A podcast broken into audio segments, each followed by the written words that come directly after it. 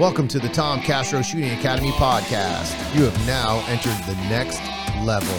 What's going on, everybody? Welcome to the Tom Castro Shooting Academy Next Level podcast. I have some very, very special guests with me. These guys are my teammates from Team Short Bus. Yes, we have a team named Team Short Bus. So let me go ahead and introduce you, everybody. So this gentleman right here on the front here is Craig McElhaney. That is the very first guest, and obviously you guys should know him from the first podcast because he's the guy who got me to start coaching. What a mistake that was. Number two, I'm going to go over here to my right hand side. This man right here is Mr. Raphael. He is one of our teammates, and actually, he was one of my very first students in my very first PCC class that I ever did. This is probably one of the biggest pain in my asses of teammates, but I love him, Mr. Ian. Uh, he has been, dude. I think you've been on the team for. You're probably one of the shortest amount of times, over a year though, right? Yeah. So Ian's been on our team for over a year. Oh, I, and I got to go back to this real quick. This is these two guys between Craig and my my other great friend Tim Nolan here, which is actually I think uh, we met about six months after I started shooting. Yep. I think yeah. So you've been around a long time too. So uh, Tim Nolan and Craig are both my captains, co-captains on our team. We actually have another co-captain that punked out and didn't come out come out today because he had to wash his underwear or some BS crap like that. So uh, yeah, Pete. Exactly. Pete, I'm talking about you, Pete. You didn't show up today. Pete So um, quick trip to uh, Sam's Club. yeah, know. quick trip to Sam's Club. Yeah, you got to do his laundry, get his food ready, because you know the other six days of the week, uh, you know, couldn't do any of that stuff. So it's kind of crazy. But uh, so today we're going to talk a little bit about a lot of different things. We're going to talk a little bit about being uh, how, what it's like to be on a team, a shooting team, uh, for a recreational sport, which is crazy because most people don't do that. Uh, let's see. Let's go through a couple of things that I want to go to, guys. Uh, let's start off with Craig. Go ahead and introduce yourself a little bit, and uh, let's get everybody to uh, kind of introduce you and tell everybody what you do. Um, if you heard the last podcast, you know what I do. My name is Craig McElhaney. Um, I uh, first and foremost, I'm a I work in the fire department. I, I'm my, the sunset of my career. I'm almost retired, thankfully. Um, and this is my hobby, and this is a, a blast. And it's fun to be on a shooting team. It's a non-professional thing. It's just a group of guys that are that we shoot together, and it's not about skill. It's about who fits in with the team and who and how much fun we have. And that's why I do it, and it's fun. Definitely not about skills since you're on the team.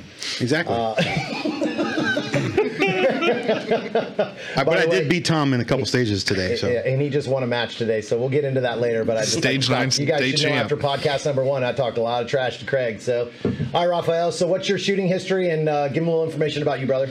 All right, my name is Raphael. Uh, I started shooting PCC probably two years ago. Uh, traveled to Utah for PCC Nationals and ended up being squatted with Tom. And I was like, oh, cool. Somebody I know from back home. So it, it was cool to be somewhere with somebody else, like without having strangers or being odd man out, you know, because Right. everybody else I noticed at at Utah pretty much was a bunch of friends, but uh, pretty much got stuck shooting with him, and we became friends after that. And he brought me on the team short bus, and maybe he just felt sorry for me. and, Ra- and Rafael is like a six foot eight Filipino. He's actually a king in the Philippines. He's, And, a, uh, he's royalty in the Philippines. Anybody who, any, actually, we have a couple of Filipinos on our team that are really short. So we, and they're actually older than Raphael, and we tell them that Raphael's their father just because he's bigger. He is six foot eight, guys. Six foot eight. He's not. so this too, this too is my, this too is my hobby. The camera adds ten pounds, give or take, maybe twenty. He's a he's a well he's a well fed king. He ate one of his sons. Yeah. That's why he's that size. It's supposed to be triplets. We're missing one of our teammates. Shooting's my hobby. Uh, I DJ on the weekends, so sometimes it's hard to take time off from that doing matches. But I try to shoot as much as I can when ammo isn't stupid expensive. And finishing uh, EMT school, I'm trying to be like Craig over here and saving people like a firefighter. Yeah, man. Gonna save the That's how it bro. starts. It's exactly. apart. Good as for you. Good for it. you. All right, Ian, go ahead, brother. Let, what- let, let everybody know who you are, man. All right. Um, so got into USPSA because of Tim. Um, after I got out of the Navy from active duty, um, still in the reserves, and now I do cybersecurity stuff and had zero background, but somehow made it work. Um, been on the team for just over a year now. Um, done four, five majors now. It's been a blast though. Um, you know, shooting is a hobby. I like to compete. It gives that outlet again. Um, but the real reason I do it is because of the brothers. You know, it's just an absolute blast shooting with your friends and getting to have some guy time. So you have, um, other than well, actually, Craig's got kids, but you have kids and a wife. So so you're some of your shooting gets taken up from that, right? Like Yeah, You, you have to you have to manage a lot with family to shoot, right? Yeah, I've got a seven-year-old and a three-year-old, and you know, it's and a lot of it too is while I was active duty, I miss a lot with them, so it's been trying to make up time with them as well. So it's yeah, it's a lot to juggle, but it's uh, it's definitely well worth it. Yeah, it's hard. It's hard to have me time when you were gone for so long, right? Yeah. Like it's kind of that's like uh, you already had me time, even though you were working. Most wives don't understand that part. It's all good, man. Yeah, yeah. Okay, cool. All right, Tim, give, let them know who you are, brother. Well, my name's Tim Nolan. Um, I've been on Team Short Bus really since I guess the beginning.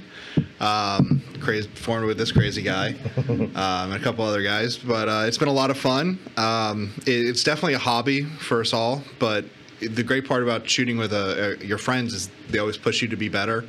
Um, they always see what you don't see when you're shooting. Um, because I know it's so easy to get locked into your stage plan and okay, I'm gonna reload here. Let me do this. Then everybody's like, "Well, you obviously missed this position by three feet. What are you doing?" Yeah. So You it, it really helps you. It, it pushes your growth so much faster because you guys are all pushing towards the same goals, and it's really just been a lot of fun. And traveling is probably, you know, what makes it all Yeah. worth it. That's definitely the best, dude. Traveling is with the gang is just amazing. We got we'll, we'll get into that a little bit later, but um, Make sure you test your Airbnb's air conditioning before you spend the night. yeah, we will definitely be talking about the air, air conditioner. So Don't let Craig book the Airbnb. Oh, come on. that wasn't even my fault. it wasn't my fault. It really.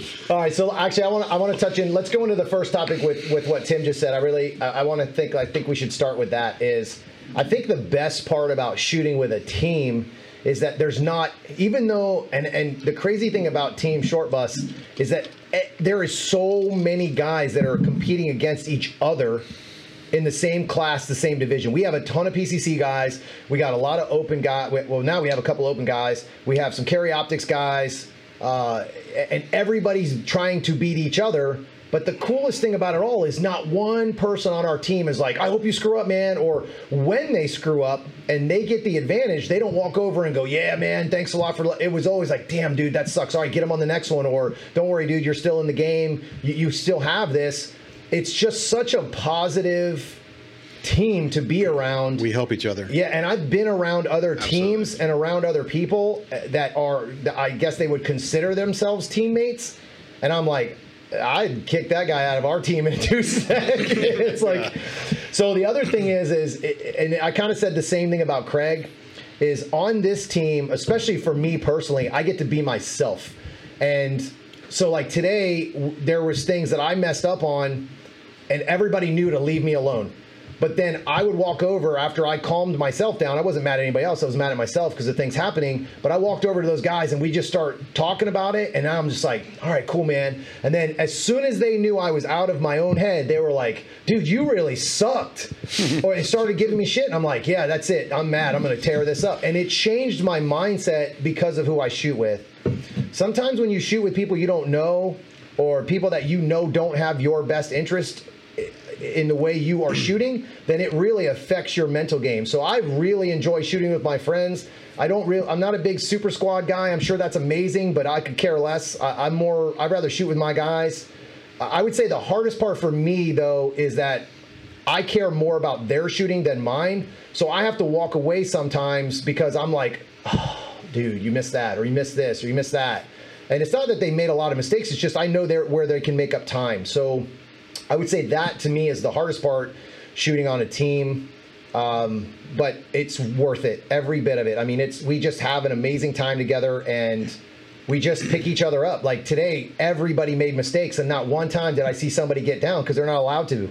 I mean, we're all positive and jumping all over each other's butts about like, no, dude, I don't give a shit if you shot three mics. You are the man. Go get it. You know, go get the next one and the next one and the next one. So it, it that's been the biggest thing I've noticed since you know as a team. Like everybody's positive and. I would say we kind of, when we first started this, we kind of had a, and I think we kind of still do, for people to be on our team, they have to be able to stay with us, like at the same house. Like if you can't stay with us at a house, you aren't on this team because we are brutal on each other in such a great way. Oh, yeah. Like yeah, we, we, love to mess with each other, but we're all like, "Oh my god, look what you just did!" I mean, we, we don't need us. somebody to snap and end up killing us in their sleep. right. So. I mean, we all do uh, travel with a lot of guns. Uh, uh, Maybe we pushed him too hard. Um, Mike G, uh, Mike G, anybody? No, the knife incident. oh god. So we got a guy. We got a guy on our team named Mike G that was able to make the podcast, but um, you do not make sure he does not have a knife. Don't cross that man. Don't cross that man. Yeah, yeah. Don't make him upset. It's pretty awesome. But um, going back to what you were saying about shooting with the team, I remember when I was first shooting, I shot area sec, uh, area six by myself, and I think it was in Okeechobee, and mm-hmm. I live in Tampa, so I went and shot it, and I shot it Thursday, Friday, and all my friends were shooting it Saturday, Sunday. Yeah. Um, so I remember nobody, I knew nobody there, and it was my first area match. I was so nervous. I didn't want to screw up. Um, and I think I got fourth, but it it could have been way worse. I mean, way better. Just having you know some insight on what was going on, having somebody there just to kind of talk to you and calm you down and um, you know shooting with the team it's just so such a difference because you go in there and you almost feel like you have a cheat code before you get to the match because yeah. you're like okay well i have 12 people looking at how this stage runs if there's a little corner i'm not going to see somebody else will probably will see I, I feel the same way i think area 6 was also my first major match down at ok corral yeah and so I, I went down there with my buddy but i mean like it's cool to have the moral support but it's a friend that doesn't he he loves shooting, but he doesn't shoot competitively. Right. Like he'll go to the range. He loves building guns. So he had my back in the interest of oh, I get to hang out with people that like guns. So it's not like I could lean on him, look to him like, hey, what do you think about this? What do you think about that? Because back then I didn't really have stage planning. Like I just went out there. Hey, I have a gun that I like shooting. hey, I'm, I'm gonna wait a long time and shoot 30 to 45 seconds. That's because I'm slow. Uh, back then. Right. But yeah, so it's like, okay, cool. I don't know how to properly run a stage plan. I don't really have anybody that can teach me because most people on my squad, I shot the staff day there, mm-hmm. so I didn't realize that's what it was. And so you like, really shot stages at 30 to 45 seconds when you no, start? not back then. I was gonna say because the way you shoot now, I'm like, dude, you're the man. Like that's amazing uh, differences in your times. Okay. Maybe if I was shooting three gun now. Uh, oh well. yeah, try doubling three gun that. Stage. 80 seconds for stages. Right. My times were though when I started. Really? Because I was shooting. I was he was still shooting for accuracy, ah, right? That's yes. It was like were, like was bro, like I got ninety nine percent, right? Like I, I, shot all alphas but one. So I do, the difference is you're like, yeah, but you took a second per shot. I, I do remember that actually. That was a big topic that we would have a conversation about. I remember Tim. I was. I'd look at Tim. I was like, who are you bringing out here, bro? Like this guy's like all about hits, and he goes I know that's why he's here. You're going to fix it. and it was like, and I, I well, it was one of those things where I had to. I remember we had numerous conversations. Your skills were there. You had the physical and the mental ability. It was just getting you to go. Yeah, that was the hardest part. It was like, yeah, but my hits suck, and I'll go, okay, uh, you're losing, so go and learn how the hits will come back and it was yeah. like it just slowly your hits went bad and then got better and better and better and better. And then you were just and then every week instead of it being dude i'm too slow now it was like where can i go faster tom? What, what, what do you think about this? What do you think about that? What do you think about that instead of it being just man i got to get my hits. So those again you had the benefit of having tim and myself and all the guys at that time because you were shooting with our even though you weren't on the team you were shooting with us as a squad we were already in the this is practice. Yeah. Right? So it no longer became of I got to win the local. Like myself and Tim, see, Tim started and we instantly became friends. But for the first what month or two before it we was like two or three months, two or three months, no help. No one helped him. I think maybe Mike Howell, my, the guy who mentored me, gave Tim some help, and then yep. we became really, we became for instant friends. And then it was like, all right, man, we're going to kick you're going to start kicking ass right now tim and it turned into it all of a sudden that i've got to win a local match became this is dumb. Let's what can we do to make this better? Like how much faster? Started building stages, started changing things around at our matches so they became harder practices Yeah. for us. And then and then it didn't. Then it was just about analyzing the scores afterwards. It was no longer about did you win, did you lose. Now, and I said this a couple of times before. I don't want to bring this up again when you shoot a match, a local match, and you don't care about the scores, you better care about the scores, but not during the match. You're going to go afterwards and analyze those scores. It takes your mind mental Ex- focus out of it. exactly. You move the expectations on yourself. It li- keeps you more relaxed. I I mean, But there's a lot of guys that still do that, even Yeah. in the match we shot. A lot of guys are watching their their scores. That's a big. That's scores. a big thing that you just brought up, Ian. Was the expectations, right? I I mean, we also. I say it in different ways. Um, you know, having preconceived uh, scores in your mind, knowing what you want to shoot, or you know, you you know this guy shot it in 13 seconds, so you have to shoot it in 12. How the hell do you know what 12 seconds is when you're running around? You don't know. I, listen, I'm a grandmaster, and I feel like I'm pretty fast. And I'm still don't know what the hell I'm going to get for a time. I don't know how these grandmasters are walking around going, this is a 12 second stage. How the hell do you know that? I can't tell you how many times you come off a stage and you're like, man, I was slow. Yeah. All the ROs are like, that was our fastest time Yeah, like, uh, your you hit factor that is eight higher than your second- time. Everybody's like, uh, I, I did it. I did it a couple times today, and, and a, a couple of ROs came over and was like, "That was the fastest time we had all day." And I'm like, "No, you misremembered or something because I did. I slipped here, or I didn't pull the trigger when I was supposed to here." It's you know, I, I look at it in a different way. I, I don't. I, my mindset's changed. It's not. I'm trying to have the perfect run, but my expectations know that there's no such thing. So now, when I do make a mistake on a stage, I know it's there, but I don't let it affect the stage run. I used to just bomb after one mistake. If I would draw and I knew I shot a Charlie, the rest of the stage I was thinking about that Charlie, only that Charlie. So it, that's that's been a big mindset change for me um, in, in shooting for sure. But Got to have a short memory. Yeah. Absolutely, man. so I, I want to go into one thing before, uh, you know, obviously, guys, this is kind of just we're, we're, we kind of have a bunch of topics, but we're just going to get into them as we get into them. But uh, m- one of the things I really uh, want to talk about is how we became friends. All right, so obviously, shooting brought us all together, but we don't. Half of us don't shoot together anymore. Like three out of the four guys that are sitting in front of me rarely shoot now because of ammo issues. Uh, not just ammo issues, but we have a uh, like Raf's trying to get a new career. He he's doing something completely different in life. He's starting to work his way to another job. Ian's got promotions, and he's got the the COVID thing's crushing him when it comes to work. There, he's at home now instead of where he's supposed to be. So he's got his wife, his kids. So and then he's got ammo issues.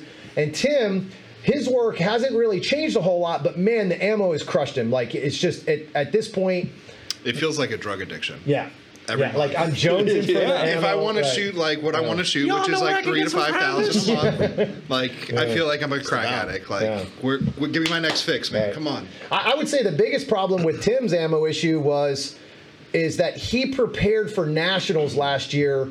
For how long did we prepare for nationals last year? Carry Optics nationals. God, E- I mean, Ian was there with me too. Like, Yeah, I mean, was it like we, we had probably a, a solid two month cycle where it was Yeah. every week going and putting five to five hundred to a thousand rounds a night and Yeah. just going, man. So for two months straight. So you're you're probably talking. We probably put ten thousand rounds. You're Yeah, I was gonna say because I remember primers. giving. I remember doing ammo where it was. I I remember us getting like two, three thousand every time we talked. yeah, Right, it was two thousand every two weeks. So it was, I mean, it was almost four thousand rounds a month.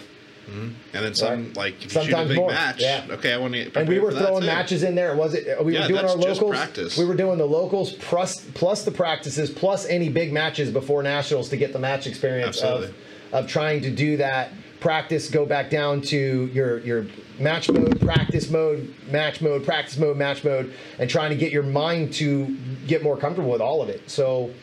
Um, that that's been the biggest thing I've noticed in our team, and that's how I know these guys are my friends because we still talk. Like Every this is our first match in, in a year. A year at least. Holy Yeah. shit, dude! A year it's been since we've all shot. I Together. haven't shot since last October. Yeah, Georgia State was our last travel match together, Yeah. Damn, Yeah, and that was September. and then we all did nationals, kind of. I want to cry because that sucks. Because dude, I mean, we, we were every week. Yeah. We would go shoot, go eat, go shoot, go eat. I mean, that was our. Yeah. We, I mean, we were Yeah. together every week. That's Absolutely. been crazy. At least once a week because it was a local match. Then if there was like another weekend local match, we traveled to that too. And we have what eleven guys on the team now. Eleven. We have eleven. Yeah, I think it's eleven or twelve. I think we have 11 or 12 guys. We have four captains, which I disagree with bringing the fourth one on. Craig McElhaney. Um, he's too. so he's unfair. he just. The problem is, is he just uses his his thought. He doesn't. He's not emotional. You got to think with your emotions only. Yeah, no yeah. thought process. That's that's Tom Castro. But he's also the safest driver on our team. he is by far the safest. If, if it's 55, 45 is the max. I arrive alive. Hey, the a hole in the fast lane is Craig McElhaney. Just so you know.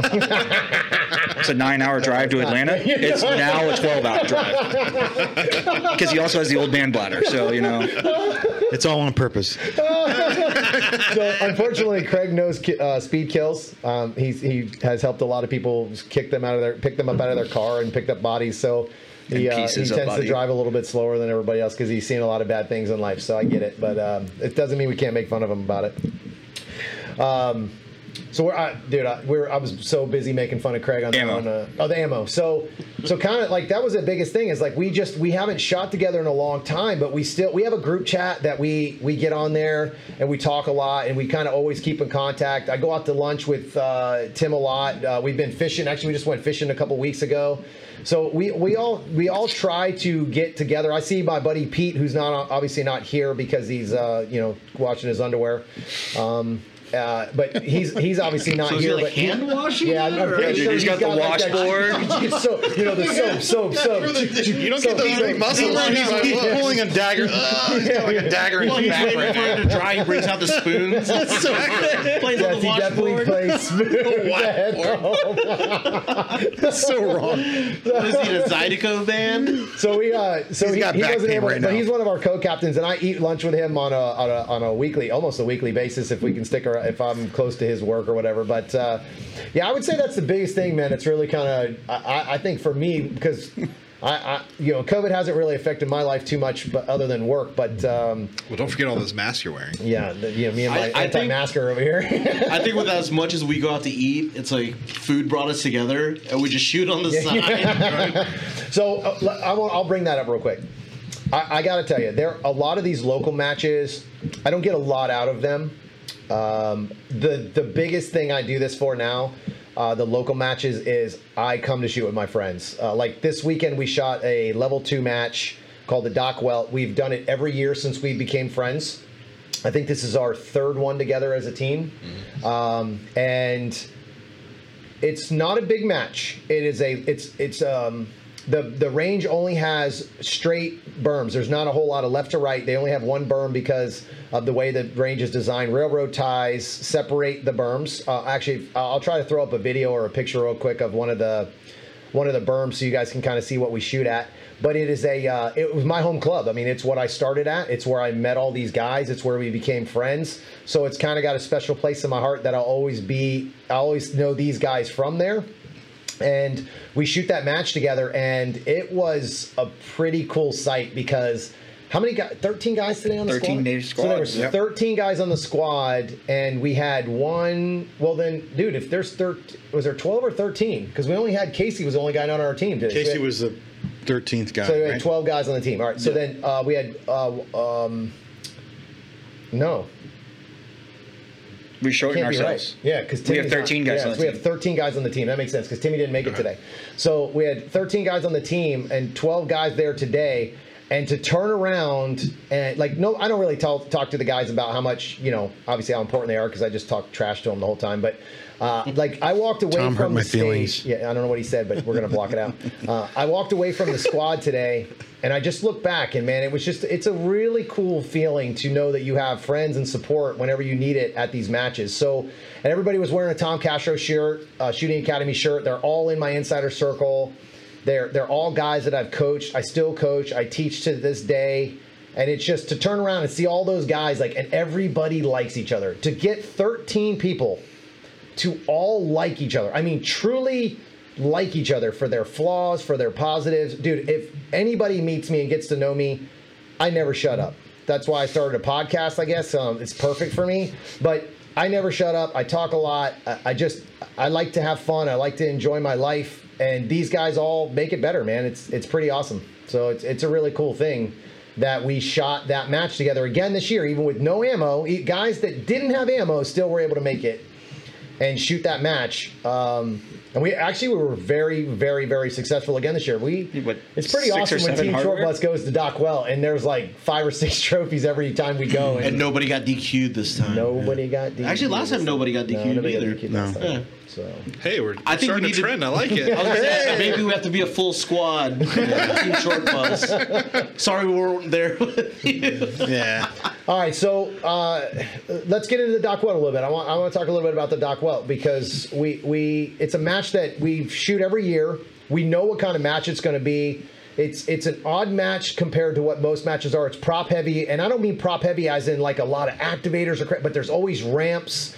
There's wheelchairs. It's um, it's a- Hammock and Swing. yeah, oar. hammock, swinging rope, swing, anchor. ropes. We didn't have an oar this year though. No, we didn't have an. oar. I think they got tired of everybody shooting the damn things on the draw. Probably. Every year, they would th- uh, you would have the oar over your hand like a boat oar, and they somebody would drop it, and when they drop it, they draw and they shoot through the damn oar while they're drawing. So it was like I'm pretty sure there's probably not any oars left. But we did have the Uh, hammock back, which ate my lunch today, and Dude, this guy's too. This is so. comedy. The hammock should not go away because that's just straight comedy. We we will. I will. That's There should be like a Best. blooper reel. Of I was gonna the say hammock. the the hammock is best when you have a squad of friends because they're not your friends unless they make fun of how you get out or fall. Yeah, but you were you were pretty special, very special. kid. They, luckily, we didn't have a mission barbecue before.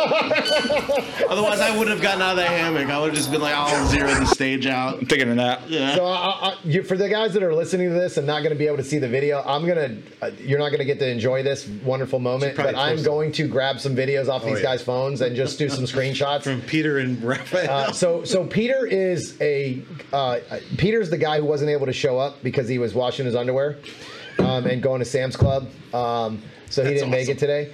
Uh, but uh, we for for Peter's like a bowling ball, like legit. Like the guy is just a solid rock, of Brick house. muscle. Like the Yes. guy is he's straight up a bowling ball, dude. He, if you can't once he gets rolling, like just just get out of the way because he's just gonna truck you. Like he's he's just a bowling ball. dude. Especially with the new He's hip, man. Yeah. Oh, that's right. And uh, Pete, but I would love for Pete to have told this story, but he's uh, you know getting uh, doing laundry and, and shopping instead underwear. of being here. Um, but he's actually uh, he got his hip fixed. He had some he had some major hip issues um, to where he actually had to stand on his tippy toe because it hurt so bad. So he had to literally run like on his toe. That's when I Twinkle I've toes. since I've known him for almost three years now, two years, over two years. So. He got his hip fixed. This is the first major match he shot that he had his And he moved full, pretty well, Oh, he killed it. Yeah. But being a bowling ball and having to climb out of a hammock that was hilarious. was He hilarious. rolled out of Like, the hammock. it- yeah, it would have been better for him to lay down and do a, a burpee or something to jump up instead of try to land on his feet because he's just a bowling ball. Like, imagine a ball rolling and then trying to stop it. It just bumps over anything that it hits. So, but uh, and then Raphael. Who looks like he was literally on vacation in the hammock when he got on? I thought he closed his eyes and took a nap, and then But the he, timer he, went he off. is Filipino royalty. I just Yeah, yeah. needed a pineapple beverage. I would've been- Someone fanning you with a banana leaf. Your two you know? sons. Yes, we fanning needed you. the banana leaf, dude. Oh, Your we two never- sons ran over to help you. We had to keep them two from sons ran over to help. ping ping. They were like, "Daddy!" So- Thank God we didn't have firearms on us in the hammock. and that's true. That's another thing. So these the the organizers of the match um, definitely know not to give adults guns in hammocks. So they had guns bad. on barrels so that it was of- much safer. DQs. Um, there would have been a ton of DQs, but it, it, I mean that's obviously it's almost impossible to, to get out of a if PCC you'd sweep yourself. I don't think there's any way. That thing is. I, I don't think people realize like try getting in a hammock as a leisurely. I'm going to go lay down. Now try to get out and actually be under the timer and having to run to go pick up your gun and score things right. Like so you're getting in this hammock that is not friendly to gear, right? So this year you missed it because you weren't you didn't get to make it this time. This year they had a solid non-perforated netting type of hammock. Mm. The last two years they've had the netting type where when you're wearing a holster and some gear has It the tendency to hook into that bad boy. Snag your. Uh, Yeah, snag your gear. So it was like this year I was like, oh, this is going to be a little bit better. Um, and there's tricks to getting out of the hammock. So obviously, my guys, I try to you know t- teach them the tips, but it's it's one of those things where it's just an odd start, right? And in that specific stage, I love this team. No one give a shit about the stage run. Everybody just made sure they videoed Yeah. the hammock release. like not dude. I think I think Craig had to video uh, one of our teammates, Jason, today, and Jason was set up to video him on the, or Craig was set up to video him on the left hand side, and he was like, "All right, man." He's like getting all set up, and he's like behind the hammock. I'm like, Craig, over here, bro. Just get the so I move him. I go, just get the hammock, and it was awesome because he struggled to get out of the hammock. But I, I think the worst dude. I think the guy who gets the award today was Mike G. Like so, Mike G is probably the oldest guy on our team. Um, I think he's like 89, 90 years old. So, yeah, we call him Peepaw. He, he has Yeah, brittle Peepaw. bones. He got osteoporosis. He was uh, in Nam. So I think what's Mike? 65, 66? He's got to be now 86. yeah. So I don't I don't want to I don't want to age him any more than he already He was is. in the Great War. dude, He is a grandpa. So he was in the Civil War. Like he, he was he was the cannon loader. But honestly, this guy, we love this guy. Like he is just a badass. And the other thing about Mike is he's the most in shape in shape son of a bitch I know. And he is For his he age, is- he's Absolutely. freaking dude. awesome. That guy is an awesome. animal. Went Like, does the to doing Murph like it's nothing. yeah, he's doing the Murph. Like he asked me, you know, if I wanted to do it. I'm like, nah, dude, I'm not an idiot. Like, I, I, 100 pull-ups, I'm good, man. We're good. I'm good, dude. I'm good. But he did the Murph and completed it. So I, I I'm telling you, he's in his late. I think he's in his early, late 60s. Yeah. So so Mike was doing the Murph, and uh, so today he definitely had the worst time getting out of the hammock. So I, he just didn't. It was kind of one of those things where once you land, if you land w- too far forward or worse. Too far back on the hammock, like if you get like to where there's like a center post on a hammock that keeps the stand up, if you get anywhere near that center post, it's over. Like you're going forward or you're falling on your ass. Like there's there's no if ends or but about it.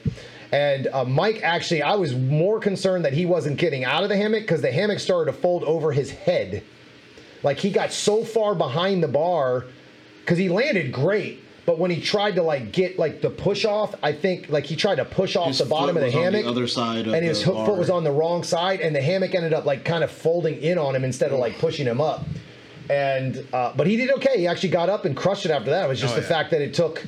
The, the hammock is definitely the where you win or lose that stage. Oh, absolutely. It was like, trying to get out of a ball pit. You're just Yeah. like, Ugh, I can't move. You're, you're almost better off shooting a mic on the bobber, but getting out of the The hammock The hammock fast. Yeah. like it was that. That thing is such a pain to get out of. So I found a couple of tricks throughout the, the last few years that I've done it.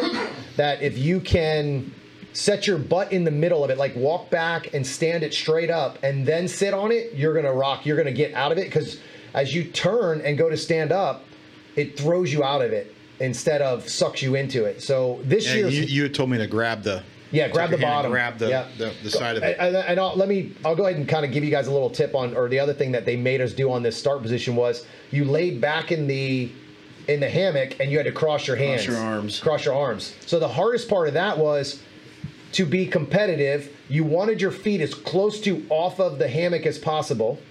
So it couldn't hang over. So, but your foot wouldn't be wouldn't be able to hang over though. It had to stay completely inside the hammock, which was awesome because that's the only way, in my opinion, that you could have a consistent stage. If you let one guy hang his foot over and hang it over the ground, and another guy doesn't isn't allowed to do that or think of that, then you're you're allowing gamers to get away with it.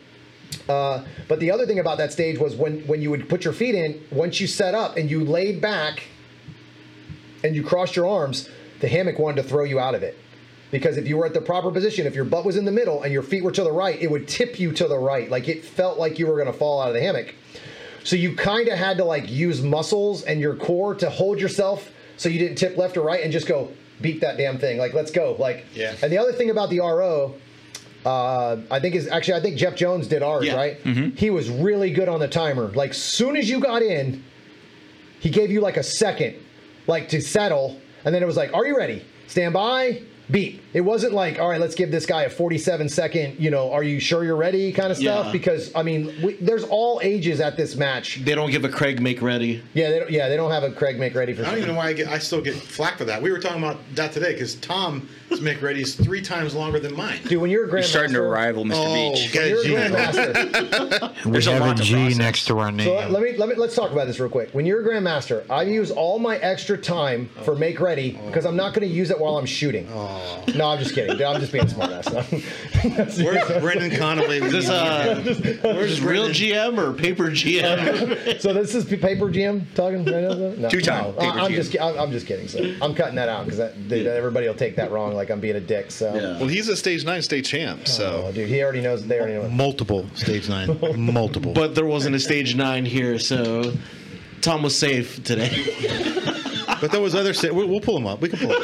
Up. There's other stages I beat him. Trust me. The other a- after that, actually, before we shot the hammock stage, before we shot the hammock stage, we had stage one, and they had a ball where you would drop it onto a stomp pad. It was like uh, what what was it? What is that for a boat? buoy. A It's buoy. like- like a buoy ball. Yeah. like a buoy ball. And this year was different because the other years you could you could make an attempt at throwing it uh, to hit that. They've always had the buoy ball on the stomp pad every year. That's Yeah. always Yeah. been a big deal. But they've always also had a um, where you could uh, make an attempt to throw it at it, so like you could stay away from it and take the chance. It was always movable. You could take it and move around the stage with it and start anywhere you wanted. This year, you could kind of start wherever you wanted, But it was It was tethered, to the wall. but it was the tethered wall. to the wall. you had like three feet you could move maybe. And So it threw you- you yeah. off because it was a, a loose buoy Yeah. on the ground. Like you're thinking, Right. what the heck is that? Yeah, so they did. They had so one thing about the Doc Welt is that it's a it's a memorial match for um, his name Doc was Welt. Gary Doc Welt, and he had he was a shooter at that range that became really good friends with a couple of the guys that are in charge there.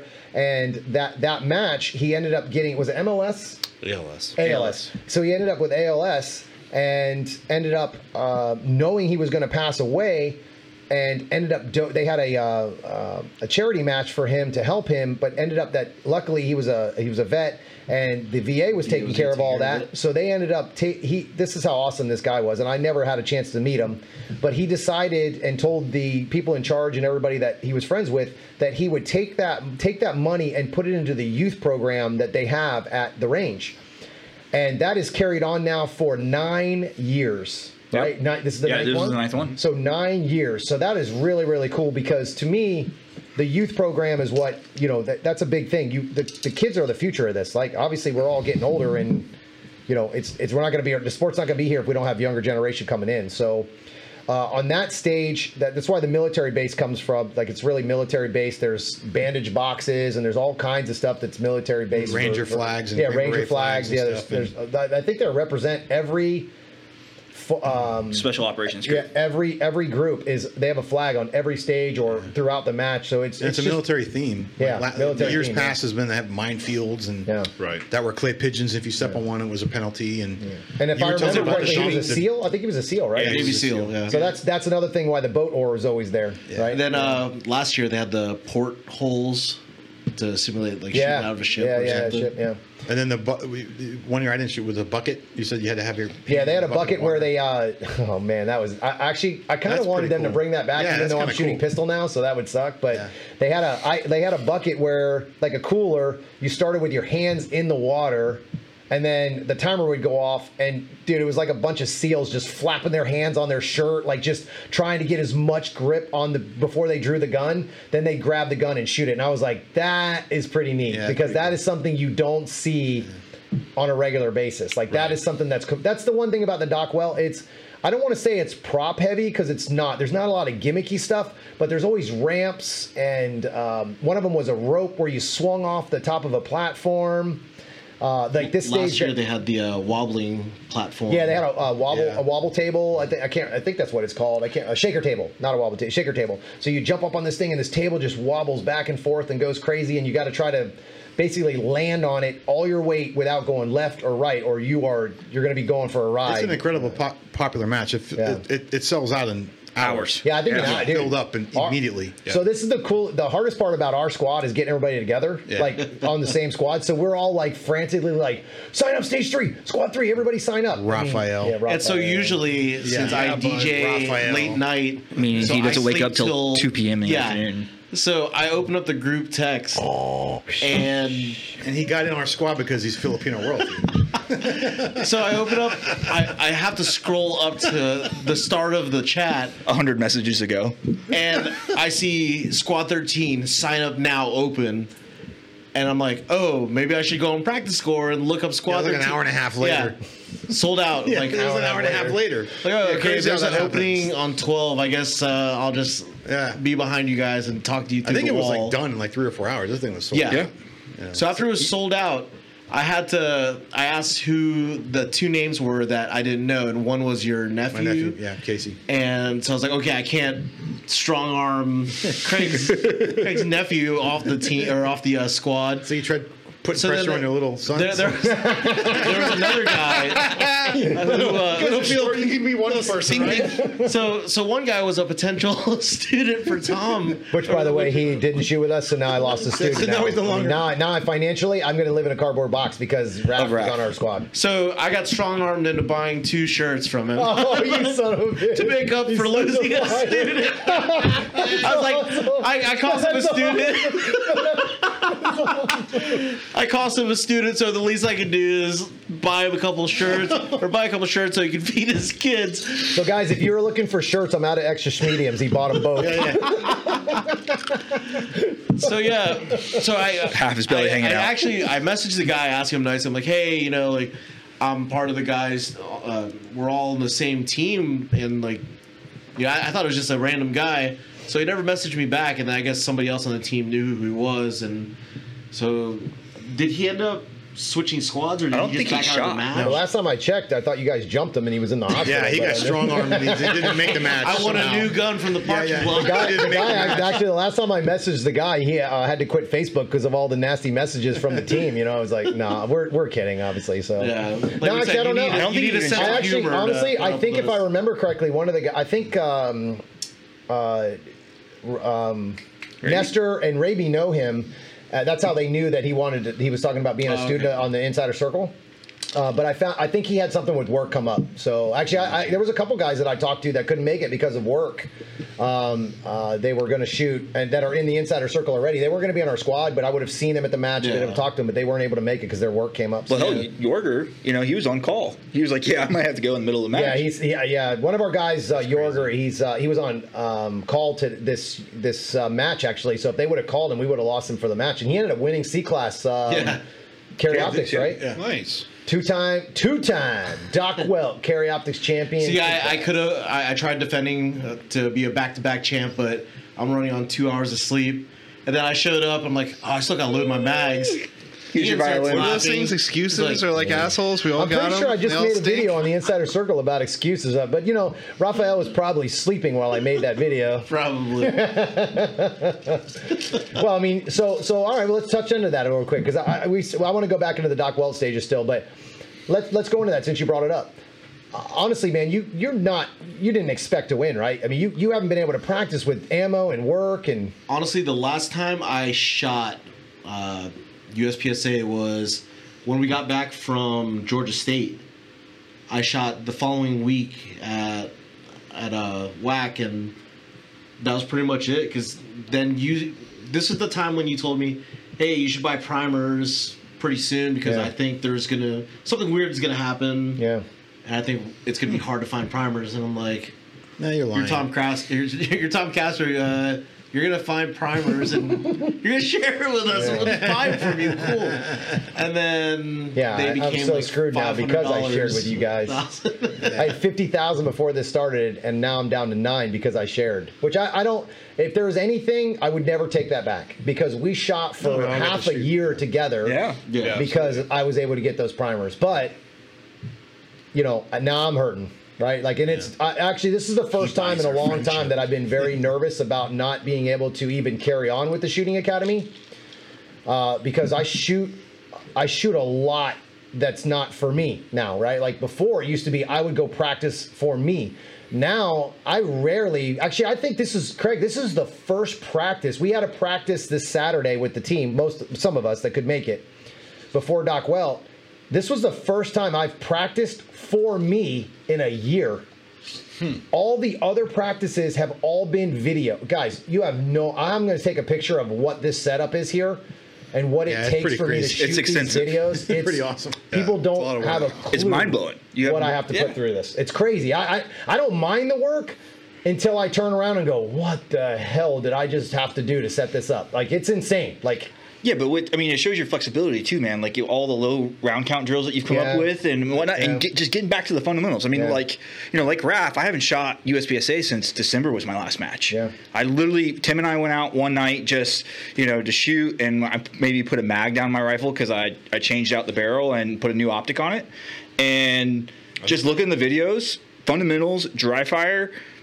and I won today right? Yeah. It's just it's really about can you execute the fundamentals day in and day out, and that will get you ninety percent of the way there. And then then the speed comes, right? So yeah. like if you have the mindset of I'm gonna haul ass, right, and your fundamentals are strong, you're gonna win. I mean, it's it's really that simple. I, I we people talk about this all the time about you know secret sauce and and I, I, there's some things that I know the way I coach are different than everybody else. The way I break it down and I, I, don't want to sound cocky, but I know I just think differently. I, I see all the other guys coaching, and they're all great. They're all great information. It's it's all the same type of information, but it's the way I break it down so it's super small. Like the one thing that I've found out that I've where I'm getting better, even still to this day, is the details. It's it's such small, stupid little things that I've added that I'm just like, and, and it's crazy because now that I'm making all the videos,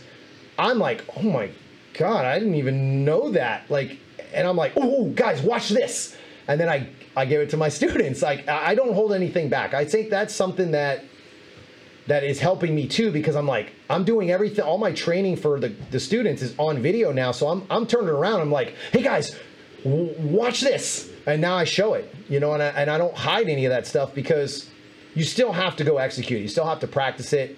And, and, and if somebody beats me with my system, that just motivates the hell out of me, Craig man. McElhaney. Absolutely. Craig cheats. Shoots PCC. No reloads. No draw. By the way, I love PCC still. Excuses. I just uh, went to Carry Optics because Excuses. that's where I want to be. He has a lot of excuses if you haven't realized. He's a big fan of Scorpions too.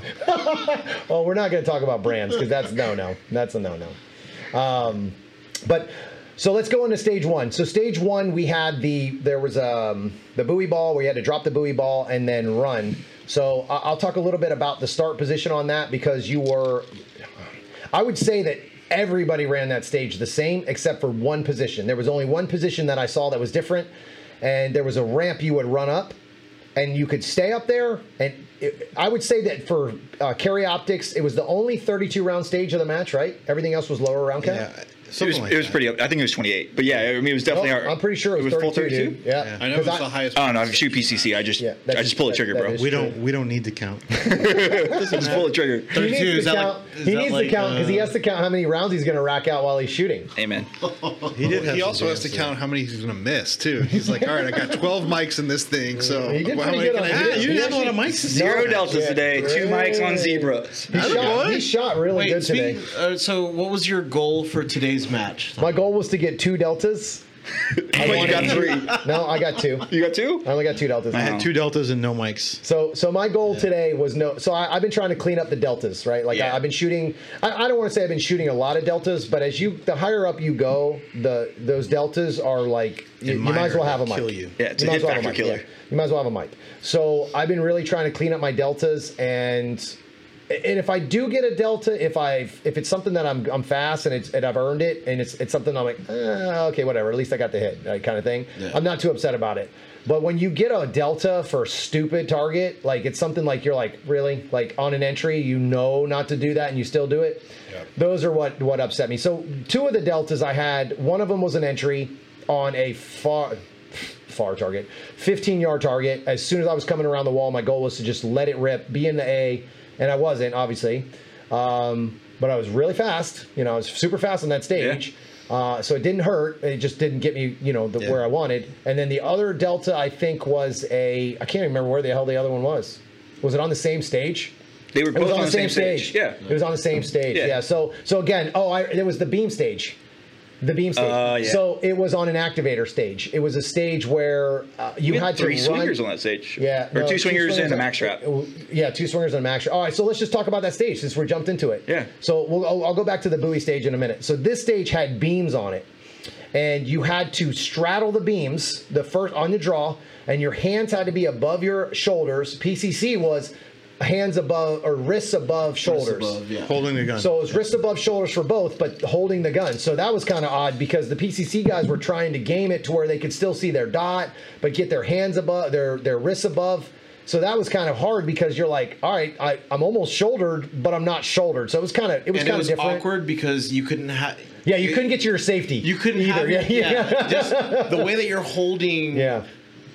And you're like, okay, my thumb, nope, nowhere even near Yeah, it. yeah. So you can't even really game it that way. and you have to step up on the beam. So you had to straddle this. I, I mean, this thing was an eight inch beam, right? so you're It- taking two steps. It was an eight by eight railroad tie, is what it was, right? Yeah. Yeah. So you had to straddle. This is the first year they've done the straddling of the railroad ties. Usually, you would start shooting some stuff and then run down the uh, the railroad ties and use them as your shooting areas that you could skip.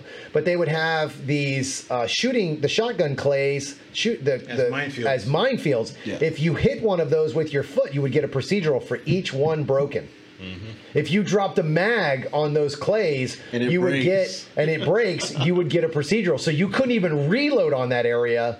So and again, it only has one berm, so it's the the fact that these guys would come up cool. with this stuff, and it's not gimmicky. That's the cool thing. It's not a lot of like, all right, run over here and hold this rope, and then carry the rope and carry the anchor, and you would you would get rid of a lot of that stuff. But then they would throw these little areas. They had um.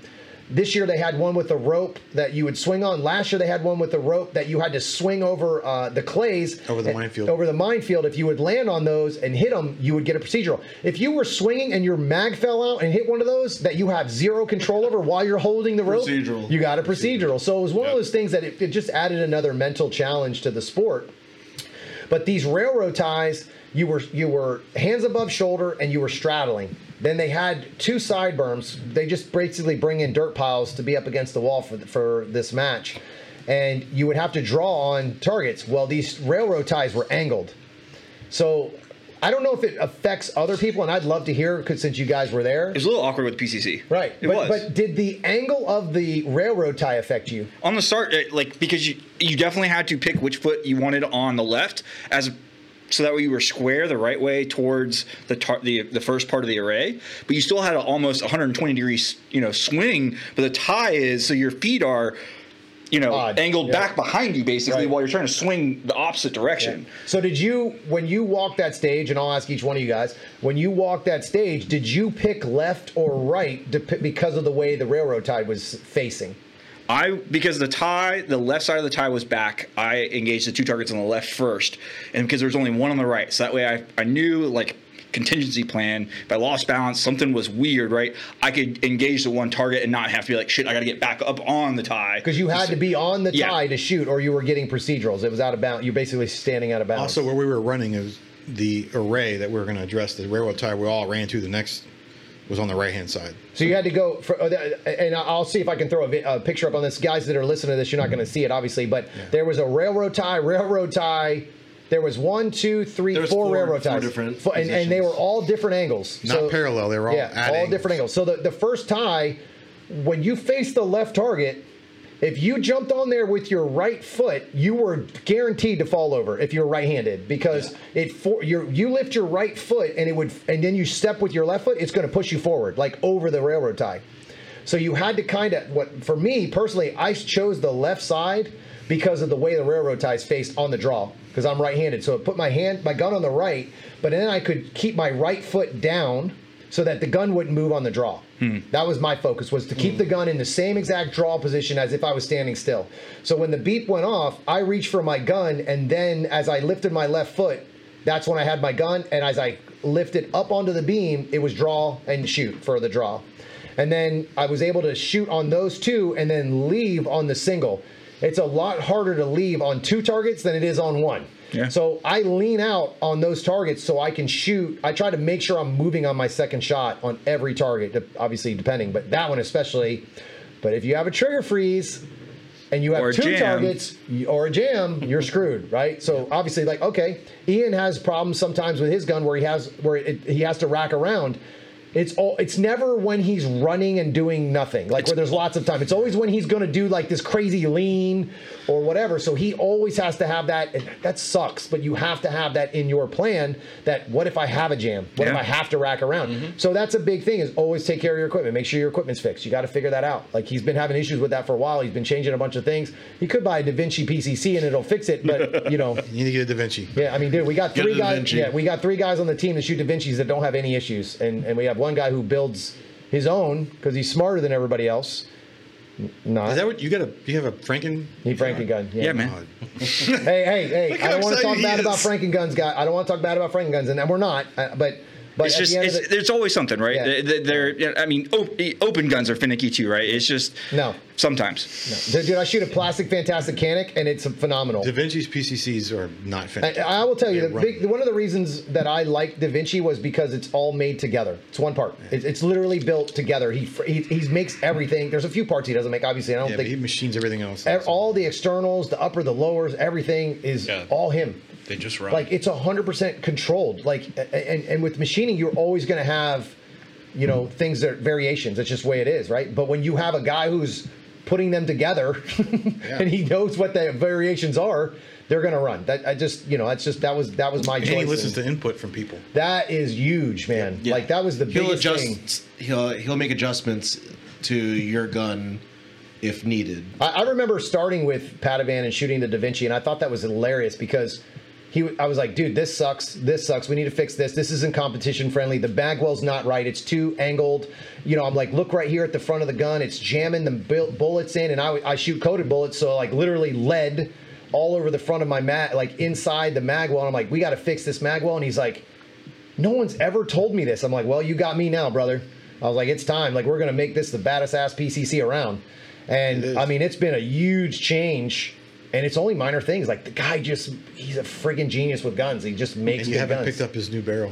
No, I did not pick it out. Yeah, the problem is, is I have this guy on my team who every time I get something, he gets it too. Oh, please. He has to know how Tom likes it first to make sure it works. Tom, are you running this left to right or So right to left? Craig- so we, I, I was gonna go pick up this barrel, try out this new uh, comp that uh, Patavan made, and he's like, Craig, I'm like, all right, man, when I get a chance, I've just been so busy, and, and Craig's like, hey, man. When are you picking up my barrel? Look at it. And you don't say you This didn't is say it. This is true. uh, one for Tom, two for me. One for Tom, two Oh, for me. and uh, another thing about the railroad ties, it was weird to like. I know people like to drop step, yeah. To- a lot of people did. but the thing is, like when you try to drop step from the railroad ties, Yes. You you, would have to make sure drop you first. hit the ground first, Yes. Yes. and make sure your foot doesn't Yes. get caught on it. Yes. And then uh, Jason almost Bit it. it, bit it hard. I don't know why running, how trying to stop. can even work. so they don't. It, so here's the thing: if you don't lean out on your last shot, you're not going anywhere. Yeah, just lean So- out Well, but they don't. But here's you have to think about Yeah. that stuff. That's what I'm saying about the details. So I watched Raby, Nestor. I'm trying. There was some. Was it Yor- Yorger too? No, Yorger falls falls through pretty good on the forward fall. He's really good about moving on his Mm. last shot. But R- Nestor, especially one of our teammates, he drop stepped. So basically, what he did was drop his front, his left foot forward, his right foot back, and did a split over the top of them, and then pushed off. And I was like, what? But he made it. You know, he didn't have any problems with it. But it's just so much time wasted. It's wasted effort. And he's short. He's real short. So literally, that railroad tie comes up to his The almost railroad to ties at his knee. It's almost to his knee. I took all the height. Yeah, Well, so you're six eight. yeah, so, so that that was a big thing, Around. like in the match. That there, there's little things like that that you do, but yeah, that was a big thing on that stage. But the, oh, so I'll go to the deltas on that stage. So on the second railroad tie, they had a a, a really cool activation system. It was a steel on the left, steel on the right. On the left hand side, there was a swinger, then a max trap between both pieces of steel, and then an open paper on the farther section. You had a lot of options. So a lot of options. You could shoot left steel, right steel. You could shoot the back paper first, then the steel. You, they, and they the max trap, which I love when they do this. The max trap left the head open, so you could not leave it. You had to shoot at it. So no matter what your sequence was, you were going to shoot that head, or you were going to wait for that max trap, depending on what you wanted to do. And unfortunately, on a beam with zero practice, the headshot was very stupid. Right? Yeah. I don't think that was a very smart plan. If somebody was going to do it, none of it, nobody, Not none of us you're all the did. and- yeah. None of us did. But depending on how aggressive you were, was where you won or lost that stage. Mm-hmm. So that stage had a when you came up on the second beam, you would shoot the left steel, right steel, or right steel, left steel, open paper, max trap, swinger. Timed out perfectly. That was my system. That was the way I was going to do it. We had guys on our team that were more than capable, but when they saw someone else who shot it safe on our squad, for whatever reason, like three guys stayed there and shot that same way because they were the first three guys. And and I actually remember talking to Jason, one of the guys on our team. It's he's a actually he won B class this week on uh, carry optics.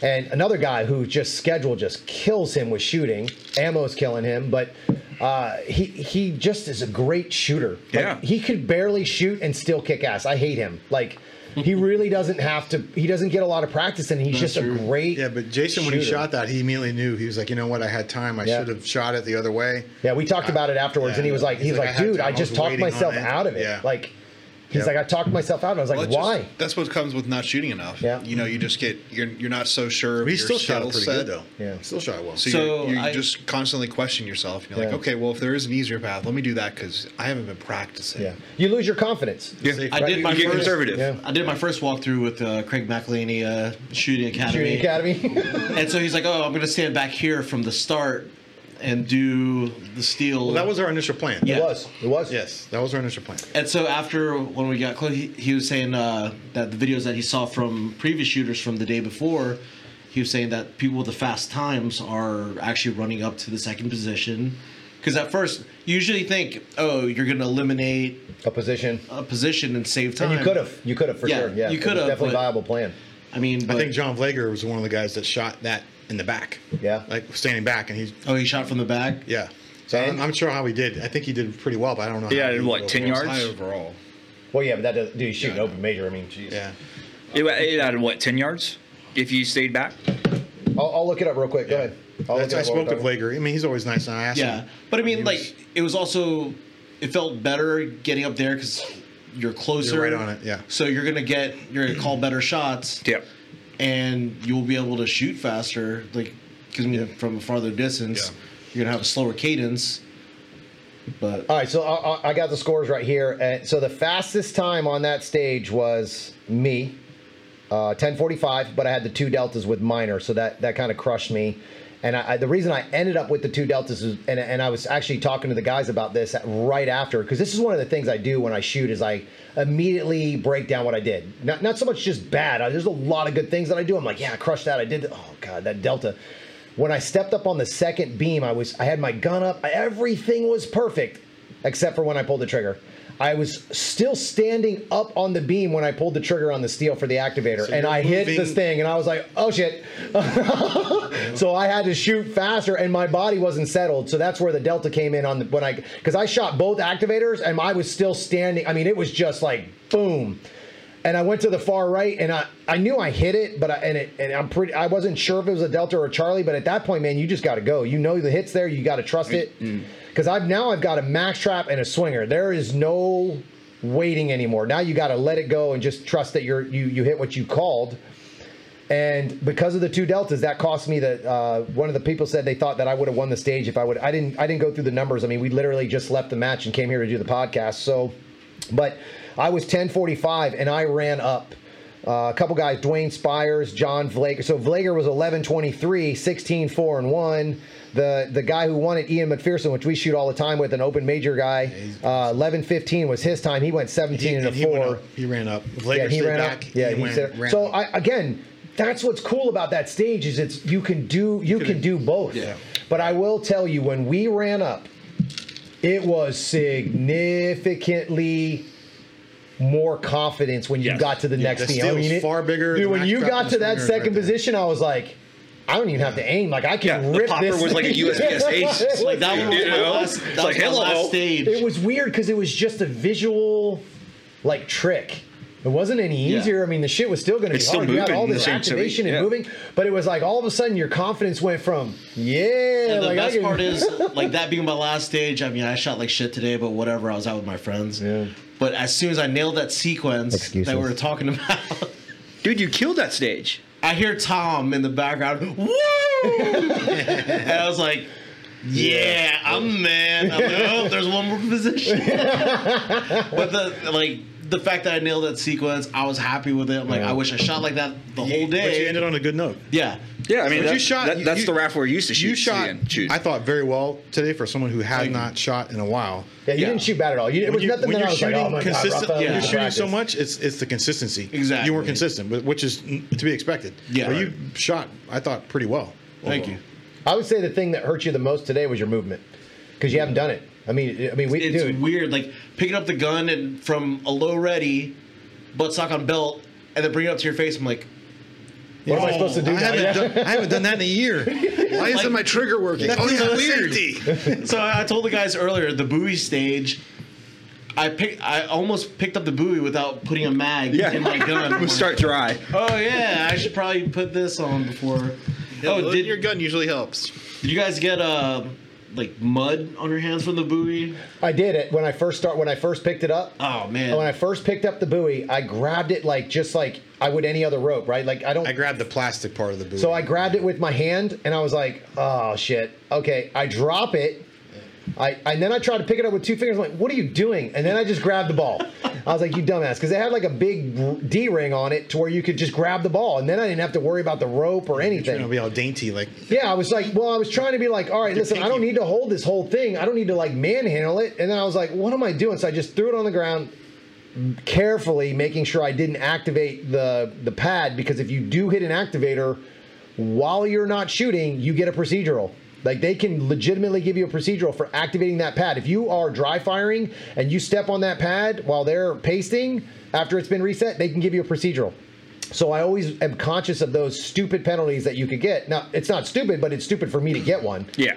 So I wipe my hand off and I pick that thing up by the by the D ring, and and that's what. So that to me, the other thing was is I wanted to just drop it. I didn't want to like have to lift it up and throw it down. I just wanted to drop it. My goal was to be getting the gun out anyway and running because it was just a run position for me.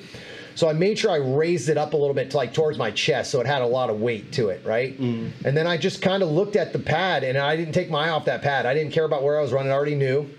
And then actually, I think I I don't know if the guys behind me because those those No, had- I know where you're, where you're going, dude. You hit went from zero to 100 Yeah, like it was that. it was one. probably one of the fastest starts, uh, like to the beep, like a running start. That I mean, Derek Spain was your RO yeah, yeah. on that one. So do you know And what I said to him, dude? You know what I said to him? I look because I, I at that point I had a really bad stage, like two stages before that, and I, I everyone was just looking at me like.